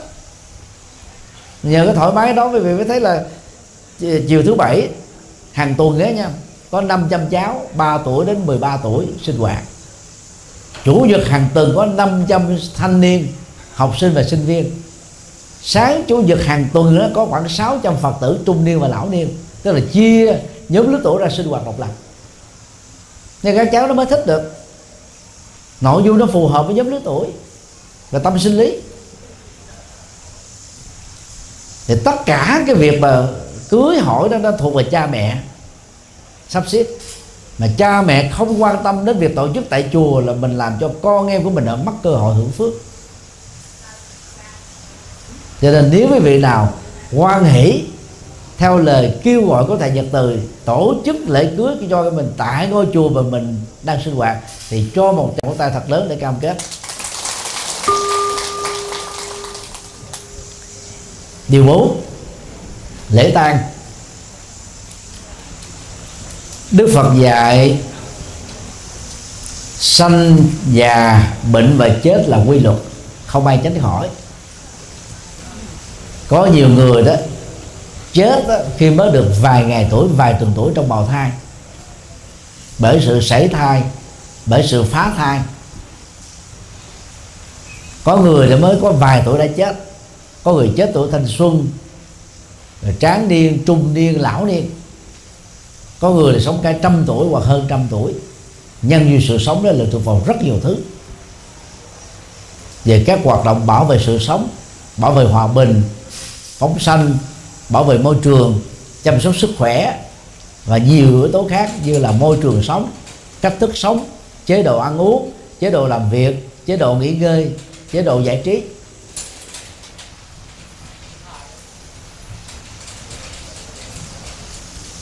Khi uh, chúng ta có người thân hấp hối thì quý phật tử đừng ngại ngùng gì hết.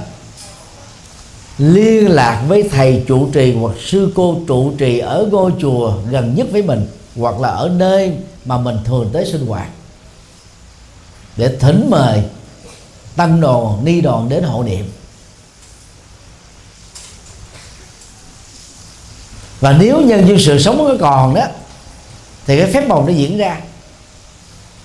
Thông qua một vài lần làm lễ hộ niệm cầu an thì có một số người đó là từ cõi chết sống lại. Nhiều khi đã đã đã đã, đã bị hôn mê lâu rồi bác sĩ đã chê rồi khuyên đem về nhà để vài ngày nữa rồi ra đi. Bỗng như người đó sống lại. Số lượng đó không bao nhiêu. Còn đại đa số đó nhất là bệnh giai đoạn cuối, các loại bệnh ung thư. Thì những người bệnh từ hấp hối chắc chắn là dẫn đến cái chết. Như vậy, lúc đang bệnh cũng nhờ chùa hộ niệm, lúc đang hấp hối cũng nhờ chùa hộ niệm. Và khi qua đời rồi đó, thì chúng ta đừng đi tới công thọ để mà nhờ sắp xếp lễ tang liền, mà phải đến chùa để các thầy phải sắp xếp cái giờ nào thích hợp. Sau khi sắp xếp giờ rồi, chúng ta mới đến ngay chỗ công thọ để mua hòm. Và mình đặt các dịch vụ. Là phật tử tuần thành thì chúng ta đừng đặt các cái dịch vụ làm mời ông thầy cúng. Mà chạy hòm nó không quen. Có một số nơi có những ông thầy đó không ở chùa, thì chuyên làm cái nghề này thôi. Thì chắc chắn là không thể tốt bằng là mời các thầy các sư cô tại các chùa nó làm việc bài bản hơn. À, có hướng dẫn à, trước khi vào cái khóa lễ tụng cầu siêu giải thích hướng dẫn cặn kẽ để cho người thân không phải lo lắng sợ hãi đi theo con đường mê tín. Thì mấy ngày hoàng à, linh cũ chúng ta phải lưu ý thứ nhất á, là trong cái lúc liệm không nên bỏ giấy vàng mã tiền bạc áo quần vật dụng của người chết vào trong hộp. Vì hoàn toàn vô ích. Trước đây ta tin rằng là à, sau khi chết thì tất cả con người chết đó phải tồn tại với lòng đất gọi là âm phủ. Vĩnh hằng ý đó, đó là mê tín đó là thường kiến trái với lời Phật dạy. Đang khi lời Đức Phật dạy trong kinh tạng Bali của Phật giáo Nguyên Thủy đó. Sau khi chết là tái sanh gây tích tắc ta còn Phật giáo đại thừa phát triển thêm. À, cho rằng cái thời gian tái sinh nhanh đó là ngay một tích tắc chậm đó, có thể là ngày thứ 49 tức là miễn trong vòng 49 ngày thôi tất cả các người chết đều phải tái sinh. Cho nên đâu có tồn tại với âm phủ.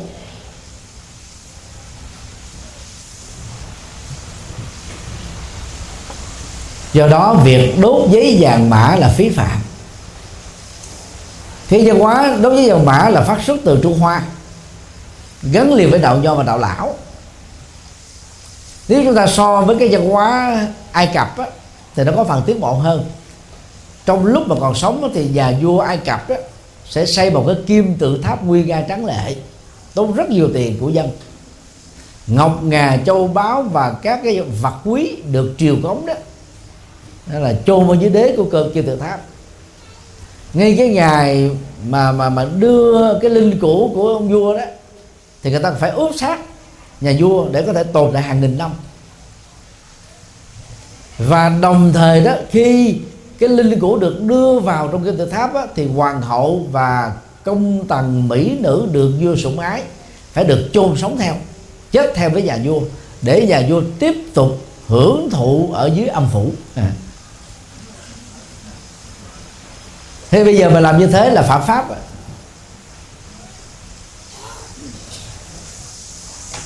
thì cái nền văn hóa của trung hoa có cách tăng.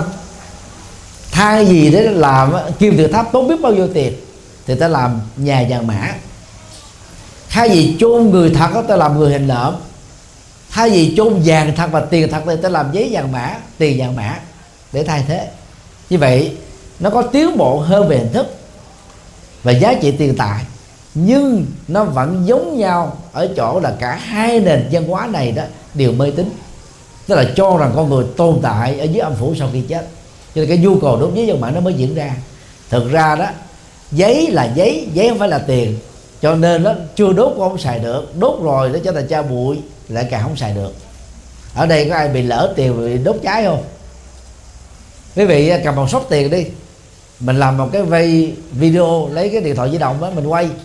À, để lỡ đốt cháy sau đó mình lợi ngân hàng mà nói là à, tiền của tôi mới lấy ra từ ngân hàng bây giờ cho tôi xin lại được không? Không. Ai cho không? Bất cẩn rồi ráng chịu.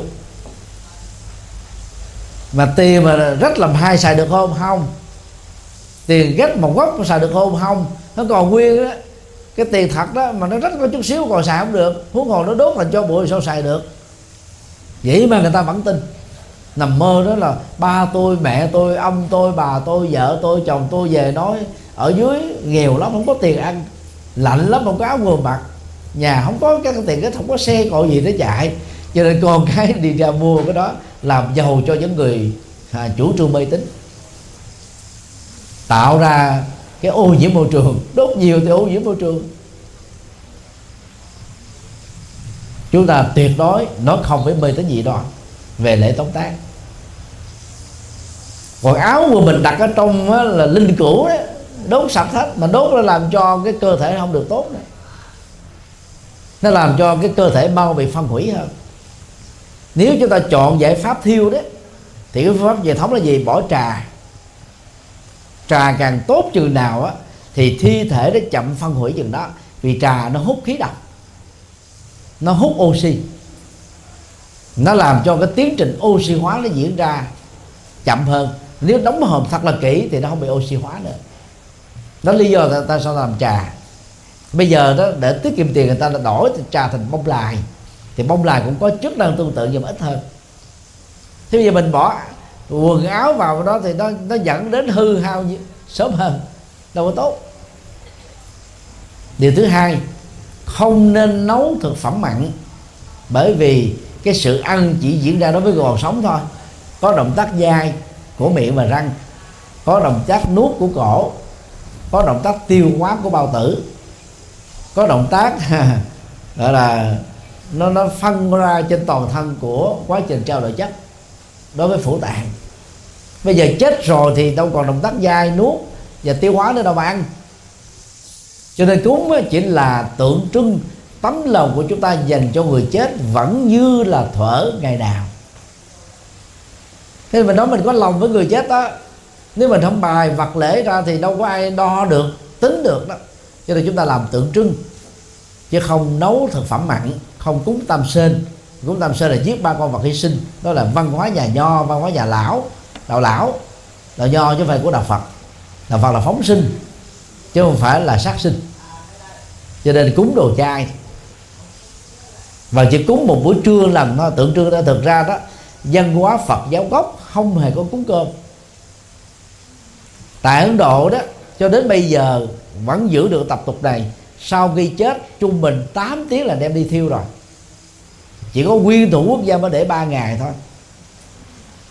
Có nhiều người đó, chết đó, một tiếng sau người ta đã thiêu rồi. Ta xem cái chết nó rất là nhẹ nhàng. Sau khi thiêu xong á toàn bộ tro xương cốt còn lại thả xuống sông hết. Ta không giữ cái gì.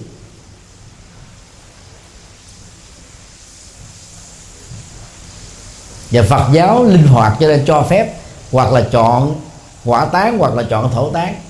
Tùy nghi. Không có nghiêm cấm. Do vậy chúng ta không cần cúng thực phẩm mặn mà chỉ cúng thực phẩm chay tượng trưng thôi. Để đỡ tạo nghiệp sát sinh. Thứ ba đó là không nên mời à, kèn trống.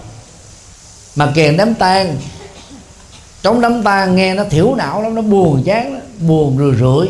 Và tuyệt đối không nên mời cái dịch vụ khóc mướt. Ở miền trung thì thì thì chắc là không còn, miền bắc thì vẫn còn. Người ta có nhiều cái kịch bản, vợ khóc chồng chồng khóc vợ, con khóc cha, con, cháu khóc ông bà. Rồi mẹ khóc con, cha khóc con, anh chị em khóc nhau, bạn bè tiễn nhau. Có đủ kịch bản hết. Mà họ làm như thiền vậy đó mình vô đó mình nghe nó khóc muốn khóc thuê rồi mình chảy nước mắt theo luôn. Cái đó nó tạo ra cái cảm giác khổ đau. Khổ đau cần phải vượt qua chứ khổ đau không nên nuôi dưỡng. Mấy giai đoạn đó là giai đoạn mà chúng ta cần phải mở kinh lên, mở băng niệm phật ra.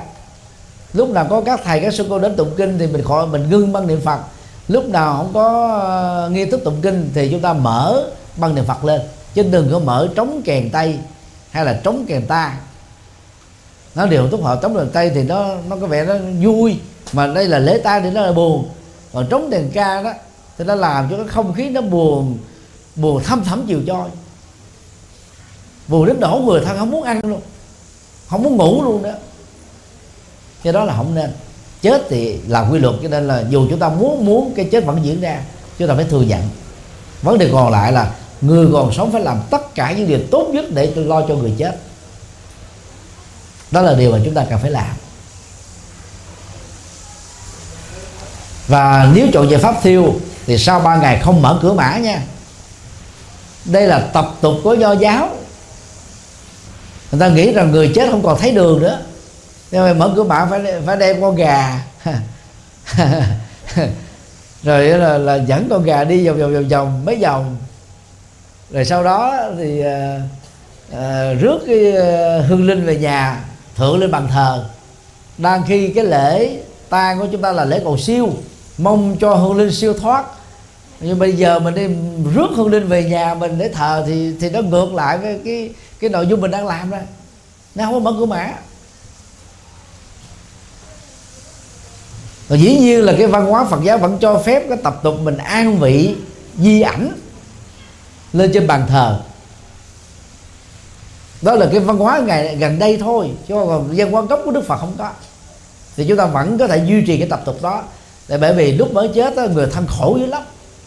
Các thầy các sư cô có hướng dẫn vượt qua nỗi đau cũng đâu phải dễ vượt qua được liền đâu. Cho nên sau khi à, làm lễ quá thiêu hay là chôn xong đó thì các thầy về nhà làm lễ an vị. Tụng thêm thời kinh để cho gia đình nó cảm thấy bớt đi cái nỗi khổ niềm đau. Được các thầy quan tâm hơn hướng dẫn hơn khóa lễ làm cho mình cảm thấy an tâm rằng là người thân của mình được siêu thoát. Rồi mấy tuần thất, chúng ta cũng nên tổ chức tại chùa, đừng nên tổ chức tại nhà. Thì cúng tại nhà, sau khi cúng xong đó đàn ông nó thì nhậu, đàn bà thì tâm sự nhỏ to. Còn cúng tại chùa đó, thì người thân mình có cơ hội gieo duyên với phật gieo duyên với các thầy gieo duyên với các sư cô. Không ai nhậu tại chùa được, và cũng không ai ăn đồ mặn tại chùa được, cho nên cúng tại chùa thì được ăn đồ chay như vậy sau 7 tuần thất đó thì gia đình đó lần lượt trở thành phật tử. Nó lệ lạc cúng tại chùa là như thế. Và cúng tại chùa nó còn có cái lễ nữa đó. Là vì chúng ta không cúng ở nhà mỗi ngày, cho nên á, cái cái nỗi thương nhớ, cái sự quyến luyến tình thân đối với người ra đi đó, nó giảm đi. Chúng ta phải chấp nhận sự thật đó để đưa tiễn người chết ra đi chứ không phải giữ người đó với mình. Nếu vợ khóc chồng từ đó là anh anh đi rồi em sống với ai? Anh, anh đi rồi là ai lo cho gia đình này? Ai lo cho con em? Ai lo cho em? Ai lo cho mẹ em? Như vậy mình mình đâu phải mình thương với người chết mà mình thương chính mình nhiều hơn. Lo cho mình lo cho gia đình mình lo cho con của mình. Mà đang khi chết rồi người ta còn lo được nữa không? Hết rồi chết phải tái sinh. Để 10 tháng sau trở thành một cô cậu bé mới rồi. Chúng ta phải chấp nhận sự thật đó.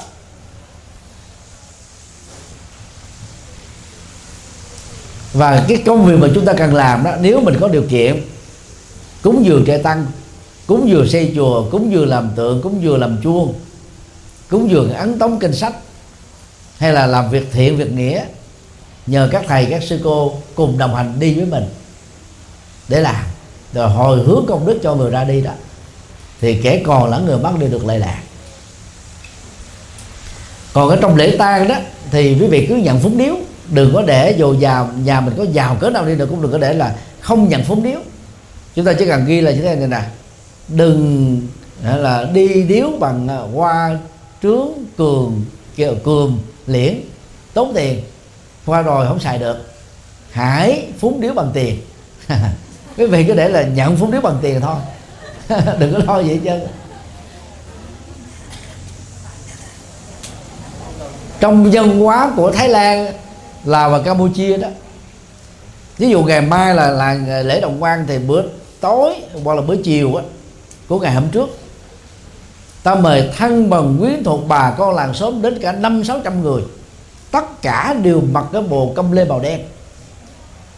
Rồi thỉnh mời tăng đoàn đến tụng một khóa kinh. Sau đó ta làm lễ cúng dường trai tăng. Mà nếu như còn dư tiền đó, thì ta lấy cái số tiền đó đi làm từ thiện. Thì chia buồn mà.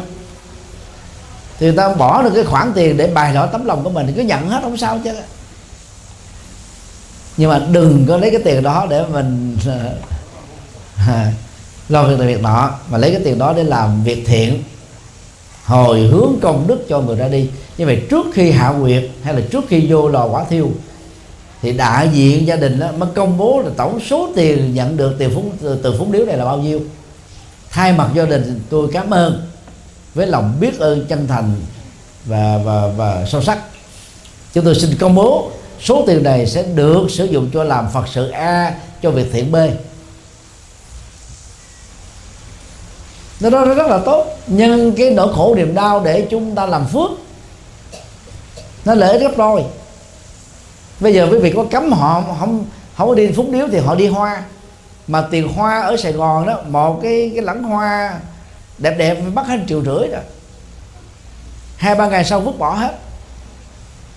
Mà gia đình mà nếu mà người mất đó là cha, mẹ của một cái người mà có quan chức lớn đó nha nó đi có thể hàng trăm lẵng hoa thì quý vị thấy là mấy trăm triệu rồi có xài được gì không? Không.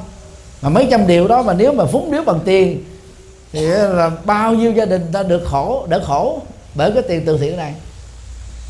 Chúng ta phải nghĩ đến cái hướng tích cực. Dầu nhà mình có giàu cũng nhận phúc điếu không sao hết trơn á. Thì đến lúc người khác bắt thì mình đi đi điếu lại sao đó. Quan tâm lẫn nhau. Đó là tâm bi.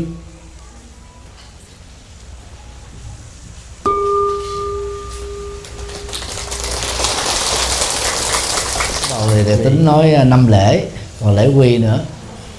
Mà giờ là hết giờ rồi. Thì thầy sẽ nói cái này ngắn trong vòng mấy phút thôi. Rồi chúng ta kết thúc. Dự kiến ban đầu thì à, thầy nói khoảng 45 à, phút rồi sau đó cho vấn đáp tự do. À, nhìn nãy giờ không có đồng hồ cho nên không có định được cái thời gian. Bởi vì phật tử thông cảm. Lễ quy y á, ở chùa giác ngộ gọi là lễ làm đệ tử phật. Chứ dùng chữ quy y ta tưởng đi tu ta sợ và ta tưởng là đi vào chùa ở. Giờ là ở tại gia. Chùa giác ngộ đó thì mỗi năm làm lễ làm phật tử là 12 lần. Tức là mỗi tháng là một lần. Mỗi một lần á, tối thiểu phải là 500 người cho đến một ngàn rưỡi người. Những ngày rằm à, tháng giêng rằm tháng tư rằm tháng 7 rằm tháng 10 là trung bình khoảng ngàn rưỡi người như vậy là cứ mỗi năm á, chùa giác ngộ có khoảng 12.000 phật tử mới. Tất cả là do có giảng kinh có thuyết pháp có khóa tu có nhiều chương trình tu học được truyền thông rộng rãi trên mạng xã hội. Cho nên từ cái yêu quý mến đạo Phật có thiện cảm với đạo Phật á thì những người đó ta mới lần lượt trở thành Phật tử và điều này nó cũng phản ánh một điều đó đó là các bậc cha mẹ và ông bà trong các gia đình phật tử đang thờ ơ với con em của mình. Không dẫn dắt con em làm phật tử từ nhỏ. Cho nên trong lễ cưới đó tổ chức tại chùa giác ngộ thì có làm là bốn điều phát nguyện trong hôn nhân. Thứ nhất đó, là giữ gìn dân hóa đạo đức Việt Nam và dân hóa đạo đức của gia tộc.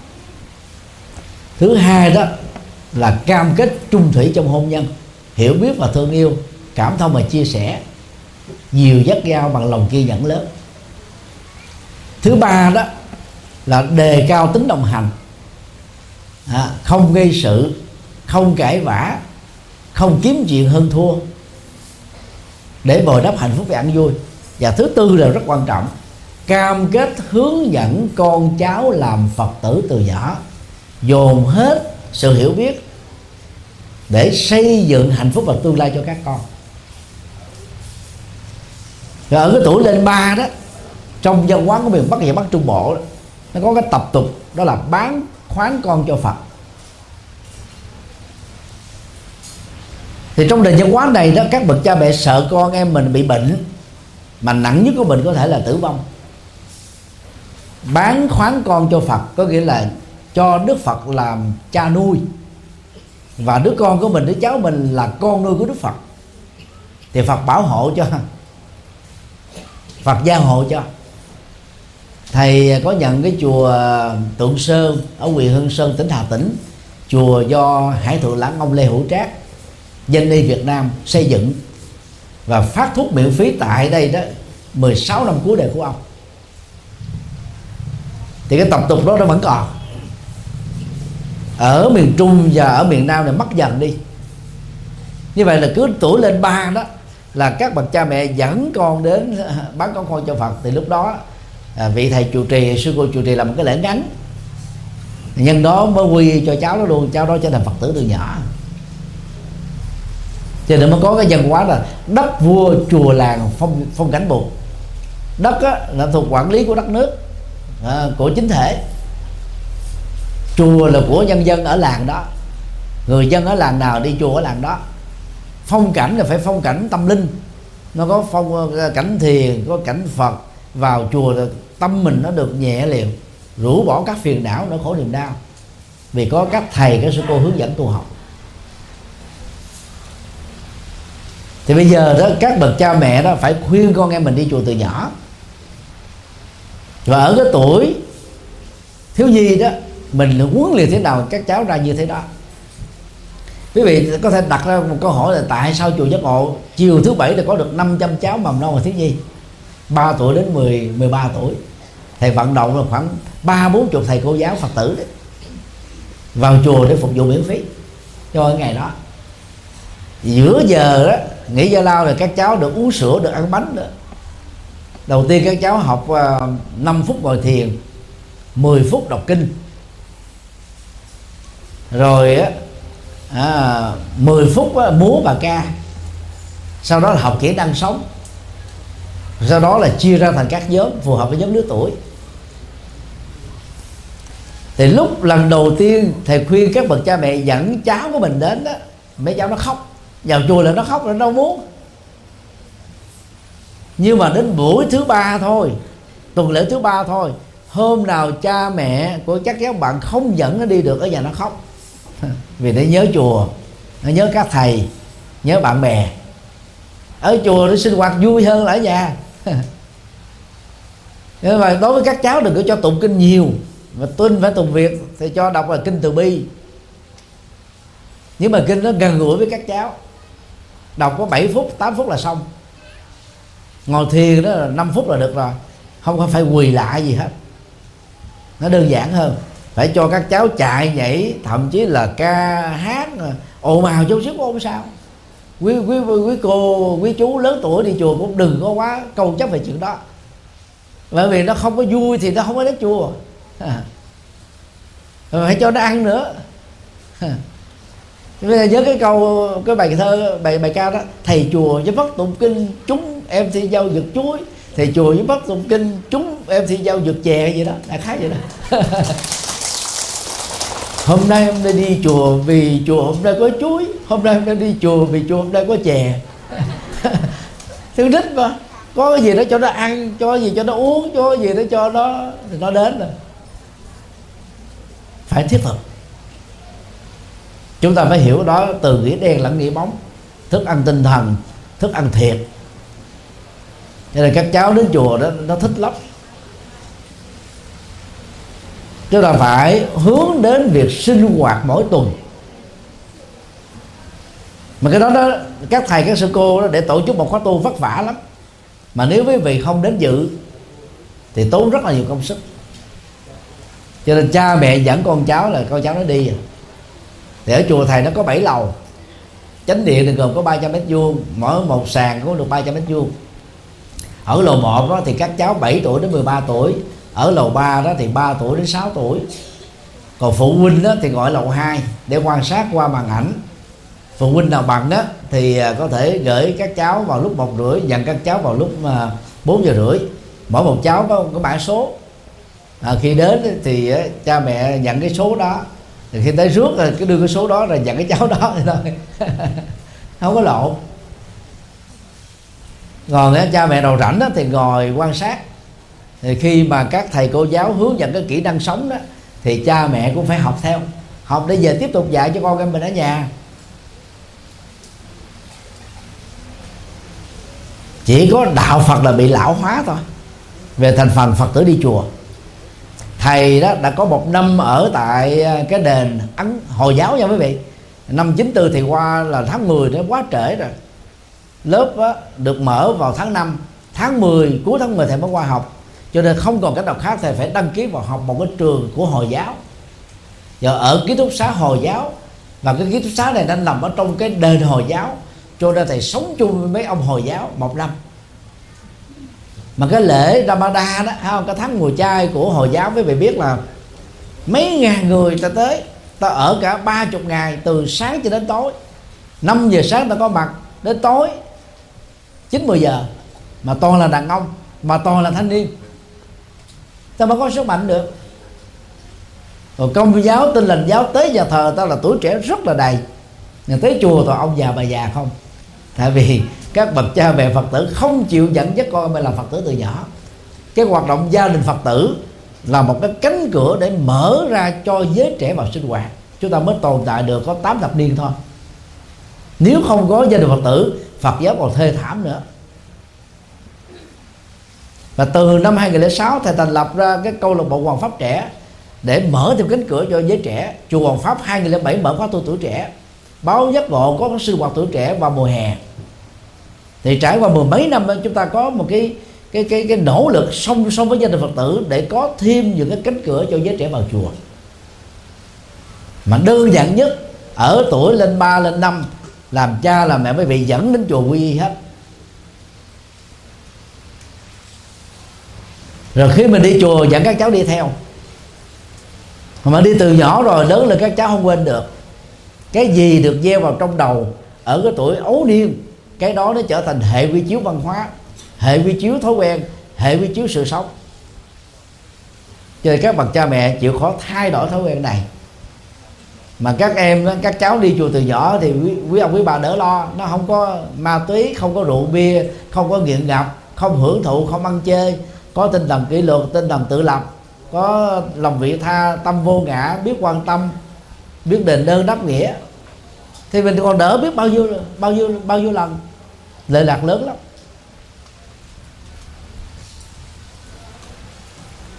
Thì rất mong quý quý bà con cô bác à, đi chùa nhớ dẫn con em của mình đi theo để làm phật tử. Nếu quý vị quan hệ với lời kêu gọi đó cho một tràng vỗ tay để kết thúc. À, kính thưa chư tôn đức lãnh đạo giáo hội phật giáo việt nam tỉnh quảng nam. Và tự tội chủ trì. Thì à, những nỗ lực của à, lãnh đạo Phật giáo tỉnh và lãnh đạo Phật giáo huyện rất đáng được trân trọng. Mặc dù à, các tiện ích cơ sở vật chất là chưa đầy đủ chỉ có tấm bạc mà mà vẫn tổ chức được. Vì Phật tử ngồi nóng hừng hực mà cũng rất là quan hỷ rất đáng được tán dương. Thì mong quý vị à, tiếp tục à, hưởng ứng những cái chương trình tu học do lãnh đạo Phật giáo tổ chức để mình à, làm bồi dưỡng à, cái chất bổ tinh thần cho bản thân mình. Cũng giống như cơ thể chúng ta cần ba cử cơm mỗi ngày một lần tắm ít nhất là một cho đến hai lít nước để uống. Và thậm chí cơ thể mình nó còn á, cái nhu cầu á, nước thơm này nước hoa trang sức phẩm để làm đẹp son phấn để làm cho tươi trẻ. Thì đời sống tinh thần cũng cần đến thức ăn Phật pháp mỗi ngày. Cho nên đó quý Phật tử nên tập thói quen giống như thành phố Hồ Chí Minh. Là phần lớn là 7 giờ tối. Các Phật tử đến chùa rất là đông nếu mình khéo quản trị thời gian thì mình vẫn đến chùa được. Ờ, thường cái cách đơn giản nhất là mình đến cái chùa gần nhất nơi mình ở. Để mình đi nó mất chỉ 10 phút 15 phút thôi không có nhiều. Để thư giãn làm việc một ngày vất vả đồng án gia đình công văn, việc làm thì cái, cái bỏ ra 30 phút ở tại chùa giúp cho mình nó xả stress được thư thái tinh thần được. Còn ở ngày cuối tuần những ngày rằm ngày mùng 1 những ngày khóa tu giàu có bận cái nào chúng ta cũng cố gắng sắp xếp để đi. Thì làm sao cho cái sinh hoạt ở trong Phật giáo được trẻ hóa? À, tuổi trẻ phải có mặt tuổi thiếu nhi phải có mặt bên cạnh tuổi già. Nó có ba cái thế hệ đầy đủ ở trong một ngôi chùa. Thì Phật pháp mới có cơ hội phụng sự dân sinh tốt đề đẹp đạo sáng soi đạo pháp hữu an dân. Chúc quý tôn đức lãnh đạo Phật giáo tỉnh Quảng Nam được an lành và ban tổ chức được hanh thông. Các Phật sự, chúc các quý Phật tử được năm phước lành để tiếp tục trở thành các Phật tử trung kiên của Phật giáo, sẵn sàng tham gia đóng góp mọi hoạt động Phật sự à, mang lại lợi ích cho con người và cho đất nước. Nam mô Công Đức Lâm Bồ Tát Ma Ha Tát.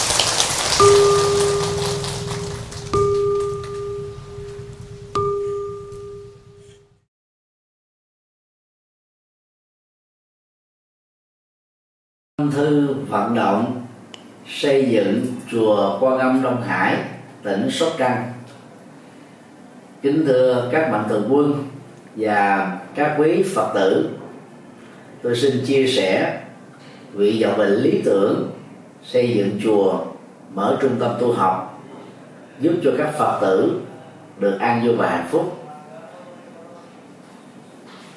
Chánh pháp lưu truyền do công dấn thân của hàng tăng sĩ tiêu môn phương thịnh nhờ hạnh dân cúng của người tại gia. Tục ngữ việt nam có câu, xây chùa, tạo tượng, đúc chuông. Ba công đức ấy thập phương nên làm. Giá trị của ngôi chùa là rất cao quý. Như hòa thượng mãn giác đã nêu, mái chùa che chở hồn dân tộc, nếp sống bao đời của tổ tông.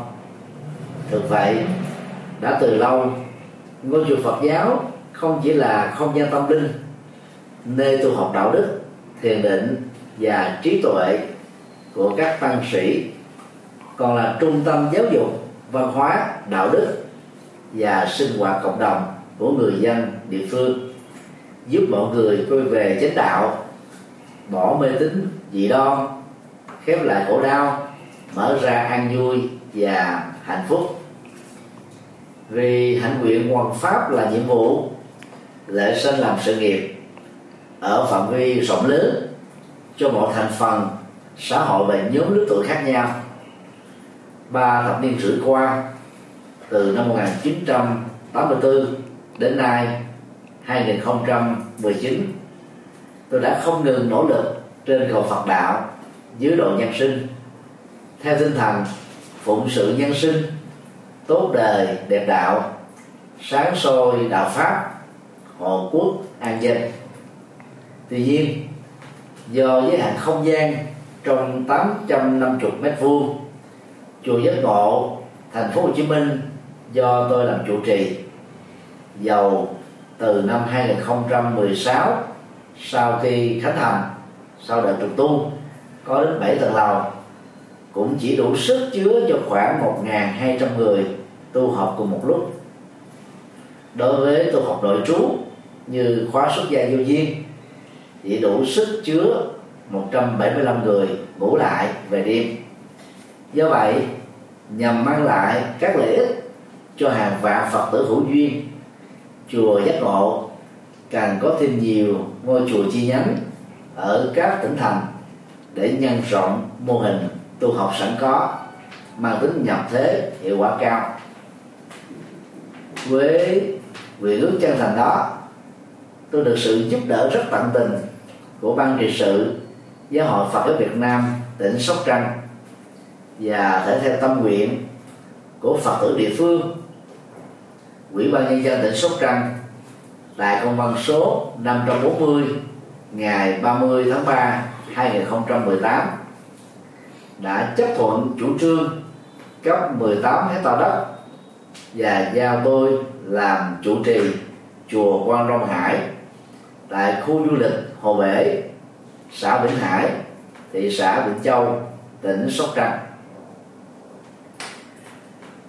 Vào ngày à, 20 tháng 5 2018, công trình này được động thổ xây dựng với sự tham dự của 3.500 Phật tử tại địa phương và các tỉnh thành lân cận. Theo kế hoạch, quý 2 2019 kể từ khi được giấy phép thì công trình xây dựng này sẽ được hoàn tất trong vòng 3 đến 4 năm. Chùa Quang Vinh Hải có các hạng mục gồm cổng tam quan, tòa chính điện cao 30 m gồm một trệt và một lầu mỗi sàn 3.000 mét vuông diện tích có sức chứa với từng trệt và lầu một là khoảng 6.000 người tu học cùng một lúc. Ngoài nhà tổ, tăng xá, thì chùa Ông Đông Hải sẽ có từ 6 đến 8 khách xá, một trệt, ba lầu. Có sức dung chứa cho hàng ngàn phật tử tu học. Tượng đài tiêu biểu tại chùa này đó là tượng Bồ Tát Quan Thế Âm, hướng về biển đông, cao 49 mét gồm ba mặt. Bảo vệ chủ quyền biển đảo của Việt Nam, cũng như là sự bình an của người dân tại địa phương. Trong à, ngôi chùa này đó, ngoài các tượng đài Phật, Bồ Tát A La Hán thì còn có công viên Phật, công viên Hòa Bình, công viên văn hóa và công viên tình thương với các tượng đài và các biểu tượng bằng đồng, bằng đá từ 1 m sáu cho đến 3 m tổng chi phí xây dựng chùa ông Đông Hải khoảng 300 đến 350 tỷ đồng Việt Nam. Khi hoàn thành, đây sẽ là trung tâm tu học lớn, phát triển Phật giáo, thực tập tỉnh thức, trải nghiệm từ bi, có khả năng phục vụ từ 5 đến 6 ngàn Phật tử tu học đời trú cùng lúc. Tôi cho rằng Phật sự to lớn mang tầm vóc phụng sự nhân sinh cho hàng vạn người nêu trên chỉ có thể sớm được hoàn thành là nhờ vào sự phát tâm bồ đề, cúng dường, tịnh tài, tịnh vật, tịnh lực của các mạnh thường quân và các phật tử gần xa vì mục đích truyền bá chân lý phật, làm lệ lạc nhân sinh. Tôi tha thiết, kêu gọi và kính mong các mạnh thường quân, các doanh nghiệp, các tổ chức, các cá nhân và các phật tử trong và ngoài nước hãy phát tâm đóng góp tịnh tài cho công trình này để mang lệ lạc cho nhân sinh. Với niềm tin vào Phật pháp và sự trợ duyên của quý tôn đức tăng ni, nhất là sự phát tâm của các quý phật tử thập phương. Tôi tin rằng công trình chùa quan âm đông hải sớm được hoàn thành viên mãn. Ân đức của toàn thể quý vị là động lực to lớn giúp thầy trò chúng tôi phụng sự nhiều hơn nữa cho Phật giáo và dân tộc Việt Nam. Tôi thành kính tri ân tán dương công đức cúng dường của các quý vị. Nguyện cầu hồng ân Phật pháp tăng gia hộ quý vị. Thân tâm an lạc, phước lộc thọ tràn đầy, sở nguyện tùy tâm, các tường như ý. Nam mô công đức lâm bồ tát. Nam mô quan hỷ tạng bồ tát ma ha tát. Đạo phật ngày nay dân hiến, đạo phật ngày nay huy hoàng đạo phật năm châu bốn biển, dựng xây tinh độ chân gian. Đạo phật ngày nay dân hiến, đạo phật ngày nay huy hoàng. Đạo phật năm châu bốn biển, dựng xây tinh độ chân gian. Hãy cùng tham gia cùng quỹ đạo phật ngày nay để mang tình thương đến với mọi người. Tham gia thành viên, đóng góp tịnh tài vào vốn quỹ gốc được cộng dồn để sản sinh lợi nhuận hàng tháng từ lãi suất ngân hàng nhằm phục vụ các sứ mệnh của quỹ hoặc đóng góp tham gia trực tiếp các hoạt động của quỹ, tham gia phụng sự viên, đóng góp tịnh lực vào đội ngũ phụng sự viên để cùng tham gia hỗ trợ các hoạt động của chùa giác ngộ và quỹ nói riêng cũng như các hoạt động phát triển Phật giáo nói chung.